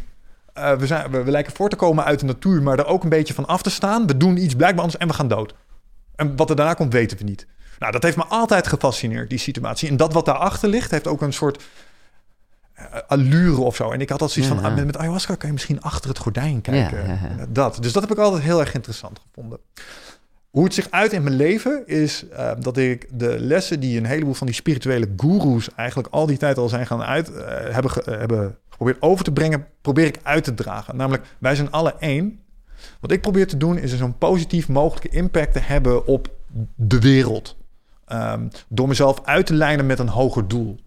En dat hogere doel, dat varieert zo af en toe. Kijk, ik heb nu een nieuw hoger doel en dat sluit aan bij de duurzaamheid. Zorgen dat de volgende generatie, mijn neefjes en hun kinderen moeten hier ook gewoon een goed bestaan hebben. Daar wil ik me mee uitlijnen, daar wil ik voor gaan. En daar zit een soort spiritualiteit in. Namelijk mijn individuele gewin, mijn individuele wensen opofferen tegen iets groters. Omdat ik geloof dat dat waardevoller is als mijn unieke individuele ervaring misschien zelfs wel. En ik merk dat elke keer als ik daar iets in doe, dus als ik iets geef aan de wereld, dan krijg je... niet eens zozeer krijgen. Dan drukt dat op knoppen in mijn hoofd. Waarbij ik echt... een white moment. Yeah. Dan loop je een soort van vol of zo. Yeah. Dan heb je echt het gevoel van, hey, ik ben hier met de juiste dingen bezig. Ja, lekker. En dat is dan ook de feedback die je krijgt vanuit de wereld. En dat is dan de beloning. En sinds ik dat ben gaan doen, merk ik dat ik ook meer opensta voor dat soort ik vind namelijk ideeën. Een mooie gouden, dat het niet zo streberig wordt, maar dat het ook even heel zweverig wordt, volg je hart. Maar dat zit er dus ook zeker wel in. Ja, en sterker nog, ik ben voor de nieuwe boeken. Nieuwe boeken zelfs? Ja, ik wou eigenlijk eerst 6 pijlers weer in 1 boek stoppen. Toen zei de uitgever, hey, waar maak je niet gewoon 6 boeken van? Toen dacht ik, dat is misschien ook wel een idee. Okay. Ja, dus, maar voor de nieuwe... en 1 daarvan gaat over overtuiging. Ja. En overtuiging en spiritualiteit liggen echt super dicht bij elkaar. Dus ik ben bezig met een soort deep dive. En ik heb zo'n stapel met boeken liggen. Sacred Geometry, maar ook het hermeticisme en de Kybalion en dat soort dingen. Vet. Ja, ik moet zeggen, de Kybalion en het hermeticisme spreken mij als het gaat om een filosofische spirituele stroming echt het meest aan. Dat ik echt denk, maar dit is zo... Wat ik er zo tof aan vind is, het lijkt al die hele uitgebreide visies en filosofieën gewoon eigenlijk even te samenvatten tot de kern. Namelijk, wat voor een blauwdruk heb je, wat voor mens? Is dat een beetje... Nee, bijvoorbeeld de Kybalion heeft een aantal principes. Het principe van mentalisme. Het zegt eigenlijk, alles is geest. Als je naar vijf verschillende... Die zeggen dat ook, maar zij vatten het even gewoon in 1 paragraaf samen. Het principe van ritme. Namelijk dag, nacht, leven, waken. Waves, snap je? Het principe van causaliteit. Dus het feit dat als jij dingen doet, dat daar consequenties, et cetera, et cetera. En zo hebben ze nog een aantal van dat soort principes. En wat ik er tof van vind, is dat de Kybalion lijkt te zijn gebaseerd op de proto-religie die uit het oude Sumerië kwam. Omdat ik denk, ik heb een interesse in dingen die zo dicht mogelijk bij de bron liggen. Omdat menselijke aard zegt dat als er een aantal slagen overheen gaat, worden er ook wat interpretaties vaak aan toegevoegd en zo. En deze liggen het dichtst bij dat wat de oudste beschavingen leken. Dus de beschavingen voor het oude Egypte. En de oude Egyptische religies zijn ook erg geïnspireerd door dat Sumerische stuk. Dus ik ben met name daar aan het kijken als het gaat om de antwoorden die zij hadden op die grote vragen. En wat ik daar toch wel heel boeiend aan vind, en dat is ook wel iets wat ik herken, maar niet weet, maar wel gevoeld heb, is de cyclische aard van het bestaan. Dus het zijn, en ik weet niet of ik in reïncarnatie geloof, maar het voelt wel zo soms. Snap je? En dat is ook wat mensen bijvoorbeeld... dat vond ik heel leuk aan het interview met David Allen. Dat zijn ook mensen die dat ook op die manier voelen. Die er toch heel spiritueel over denken. Die dat op die manier benaderen. Familiesystemen, maar ook voorouders. En hoe je onopgeloste dingen meeneemt. Dat van voorouders en het doorgeven van trauma. Ik ken het verhaal, ik heb Wiggert daar ook over horen praten. Daarvan denk ik altijd...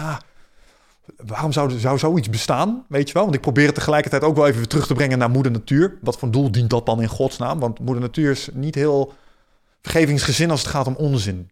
Snap je? Nee. Er bestaan, natuurlijke selectie laat niks bestaan wat niet het op zijn minst ergens ook doet of gedaan heeft. Snap je?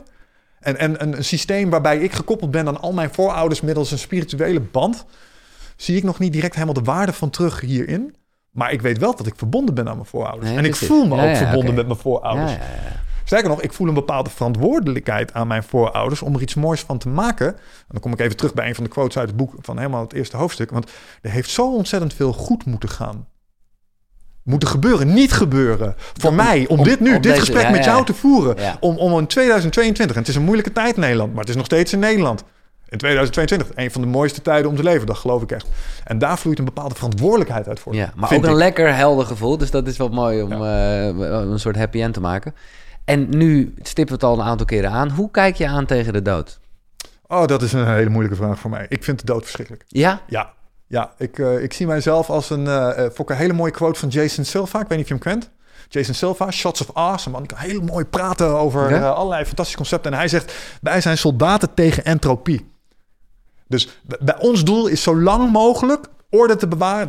Dus je cohesie zo lang mogelijk vasthouden, zodat je dit kan meemaken. Want mijn god, wat is dit zeldzaam, bijzonder en speciaal. En zo ervaar ik dat ook echt. Ik moet er niet aan denken dat het licht uitgaat. Wauw, maar ben je er bang voor ook? Ja. Oh, wauw. Ja, dat is een van de grootste motivaties. De worm at the core. Ik wil niet dood. Nee, want ik vind het hier zo tof. Nee, dat begrijp ik. En ik snap dat het een onderdeel is van het leven. En het is een van de hoofdstukken uit de stoïcijnen die ik ook echt tot de top moet nemen. Zeker. De dood geeft de drive, ja. Zeker. En snap dat het als een eeuwige slaap is. En dat het erbij hoort. En het is ook, kijk, niet om heel pessimistisch te worden, maar ja, als je Nietzsche erop naast laat, wat is het leven? Streepje licht tussen twee duisternissen, weet je wel? Ja. Oh, dat vind ik wel een heel zwaarmoedig idee soms. Ja, of super relaxed. Ja, eigenlijk ook wel. Dus afhankelijk van,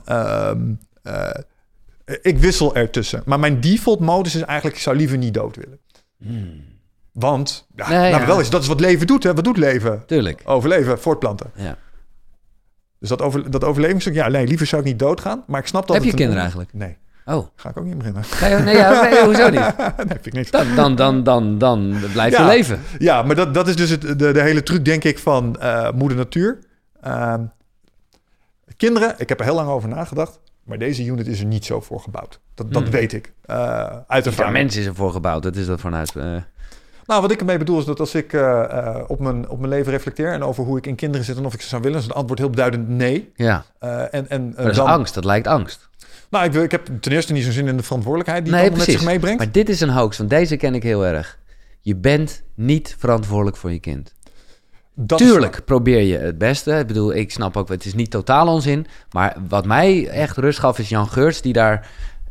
heel duidelijk in was. En zei, mensen zijn voor zichzelf verantwoordelijk. En dat gaf bij mezelf een soort rust. Ik dacht van, oh, wauw. Ja, maar als iemand die een wingman heeft, die verse vader is, hoor ik ook gewoon de dagelijkse praktijk van het vaderschap. En daar zou ik graag voor bedanken als je het niet erg vindt. Dus dat trekt mij echt helemaal niet. Nou ja, het zou wel, en ik weet maar waar we het net over hadden. Ik bedoel, het zou in ieder geval de angst voor de dood wat kleiner kunnen maken. Ja, maar dat vind ik geen reden om kinderen te nemen. Nee, oké. Want als ik weet... Kijk, heel eerlijk, hè? Waarom zou ik geen kinderen willen? Omdat ik weet dat ik het type ben dat als ik aan het werk ben... En zo komt een kind... even weg, man. Daar heb ik helemaal geen zin in. En daar kan je... Ergens kun je dat niet maken. En als ik ze dan neem... Jawel. Want als ik ze dan neem om mijn angst voor de dood te nivelleren... Zet ik ze dan niet een klein beetje in voor mijn eigen mango's? Kijk, het gaat erom... Jij schrijft een boek, Get Your Shit Together... in superconcrete stappen naar je ultieme leven. Daar spreekt zendingsdrang van uit. Daarmee ben je een gids voor iedereen die dit boek leest. Sure. Hoe mooi is het als je een mens met... kan opvoeden. Zeker. En ik vind het heel knap voor mensen die dat aandurven en die dat kunnen. Nee, je durft het niet aan. Dus maar het is er één die ik mezelf nog niet zie doen. Nee. Maar wat gebeurt er? Nog even toch op de dood. Wat gebeurt er, denk je? Als je doodgaat. Ja. En we weten het allemaal niet, dus dit komt meer op filosoferen. En je zal er veel over gelezen hebben. Wat vind jij de meest aannemelijke? Nou, als ik in mijn meest rationele vorm ga zitten, dan is het daarna gewoon it's lights out. Dus het is inderdaad een eeuwige duisternis daarna. Daar voel je niks van, daar heb je geen last van en je hebt een bestaan gehad. Dus dat is wat neurologie en natuurwetenschappen allemaal lijken te suggereren. Ga ik echter daar een beetje fantastischer in zitten en een beetje mijmeren... Ja, wie zegt mij niet dat er hierna niet een soort... Nou, niet zozeer een hiernamaals, maar dat het cyclisch is. En dat ik terugga naar iets en dat er een nieuw ritje wordt gestart. Ja. Ik denk wel eens, deze ronde heb je easy mode gekozen. Dus het gaat me best wel voor de wind zo af en toe, weet je wel. Denk, wat zou dan de les zijn waar ik deze keer voor heb gekozen? We zitten weer in de games natuurlijk. We gaan level precies. En misschien dat ik een volgende ronde er wel voor kies... om een middeleeuwse boer in Mongolië te zijn. En met als doel, en dat is volgens mij het verhaal... het gouden ei. Eigenlijk zijn we allemaal dezelfde geest... die elkaar tegenkomt op andere momenten... met als doel om naar een hoger niveau door te groeien. En... dat lijkt me heel kick als dat zo zou zijn. Ja.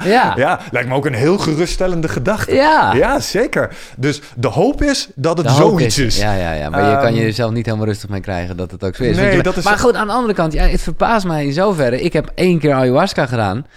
Ik denk dat als ik dat nog een paar keer zou doen... dat ik nog meer bevestigd zou worden in dat dit het is. Ja, en een van de meest... laat ik het zo zeggen, een van de dingen waar ik aan denk... als ik soms 's nachts in het donker in mijn bed lig... en denk, kut, ik ga ooit dood. Ja. Dan denk ik aan een van de visioenen... die ik in mijn ayahuasca-ceremonie heb gehad... waarbij ayahuasca mij liet zien hoe mijn verhouding nu was... tot mijn overleden moeder. Mm-hmm. Want het plaatste mij voor een gigantisch groot complex. Uurwerkrad met allerlei... tandwielen die in elkaar staken. En het liet me de 2 specifiek zien. En het zei, dit ben jij. En die gaat straks 1 tik door. En dit is je moeder, maar die is al 1 tik door. Maar uiteindelijk draait hij weer een rondje. Ja. En uiteindelijk komen jullie weer bij elkaar. Maar daar gaan een paar rondes overheen. Maar word je daar rustig of onrustig van? Daar word ik heerlijk rustig van. Ja, sterker nog, daar loop ik van. Vond ik, tof, ik zie mijn moeder straks weer. Als dat toch zo zou zijn, wat fijn. Ja, ik hoop dat er een regenboogbrug is... dat ik straks Goofy, mijn oude overleven hondje, weer tegen kan komen. Ja. Dat soort ideeën. Ja, natuurlijk. Maar misschien is dat ook wel een beetje wat het doel is van religie. Namelijk om die existentiële dread ergens gewoon te kunnen counteren... met een stukje, een mooi verhaal. Ja. Dus ik weet het niet. Ik hoop op iets wat we zojuist beschreven. Maar de rust kan je er niet helemaal in vinden. Helemaal geruststellen doet het me ook niet. Nee, dat snap ik ook. Ja, maar ik ben er wel blij mee.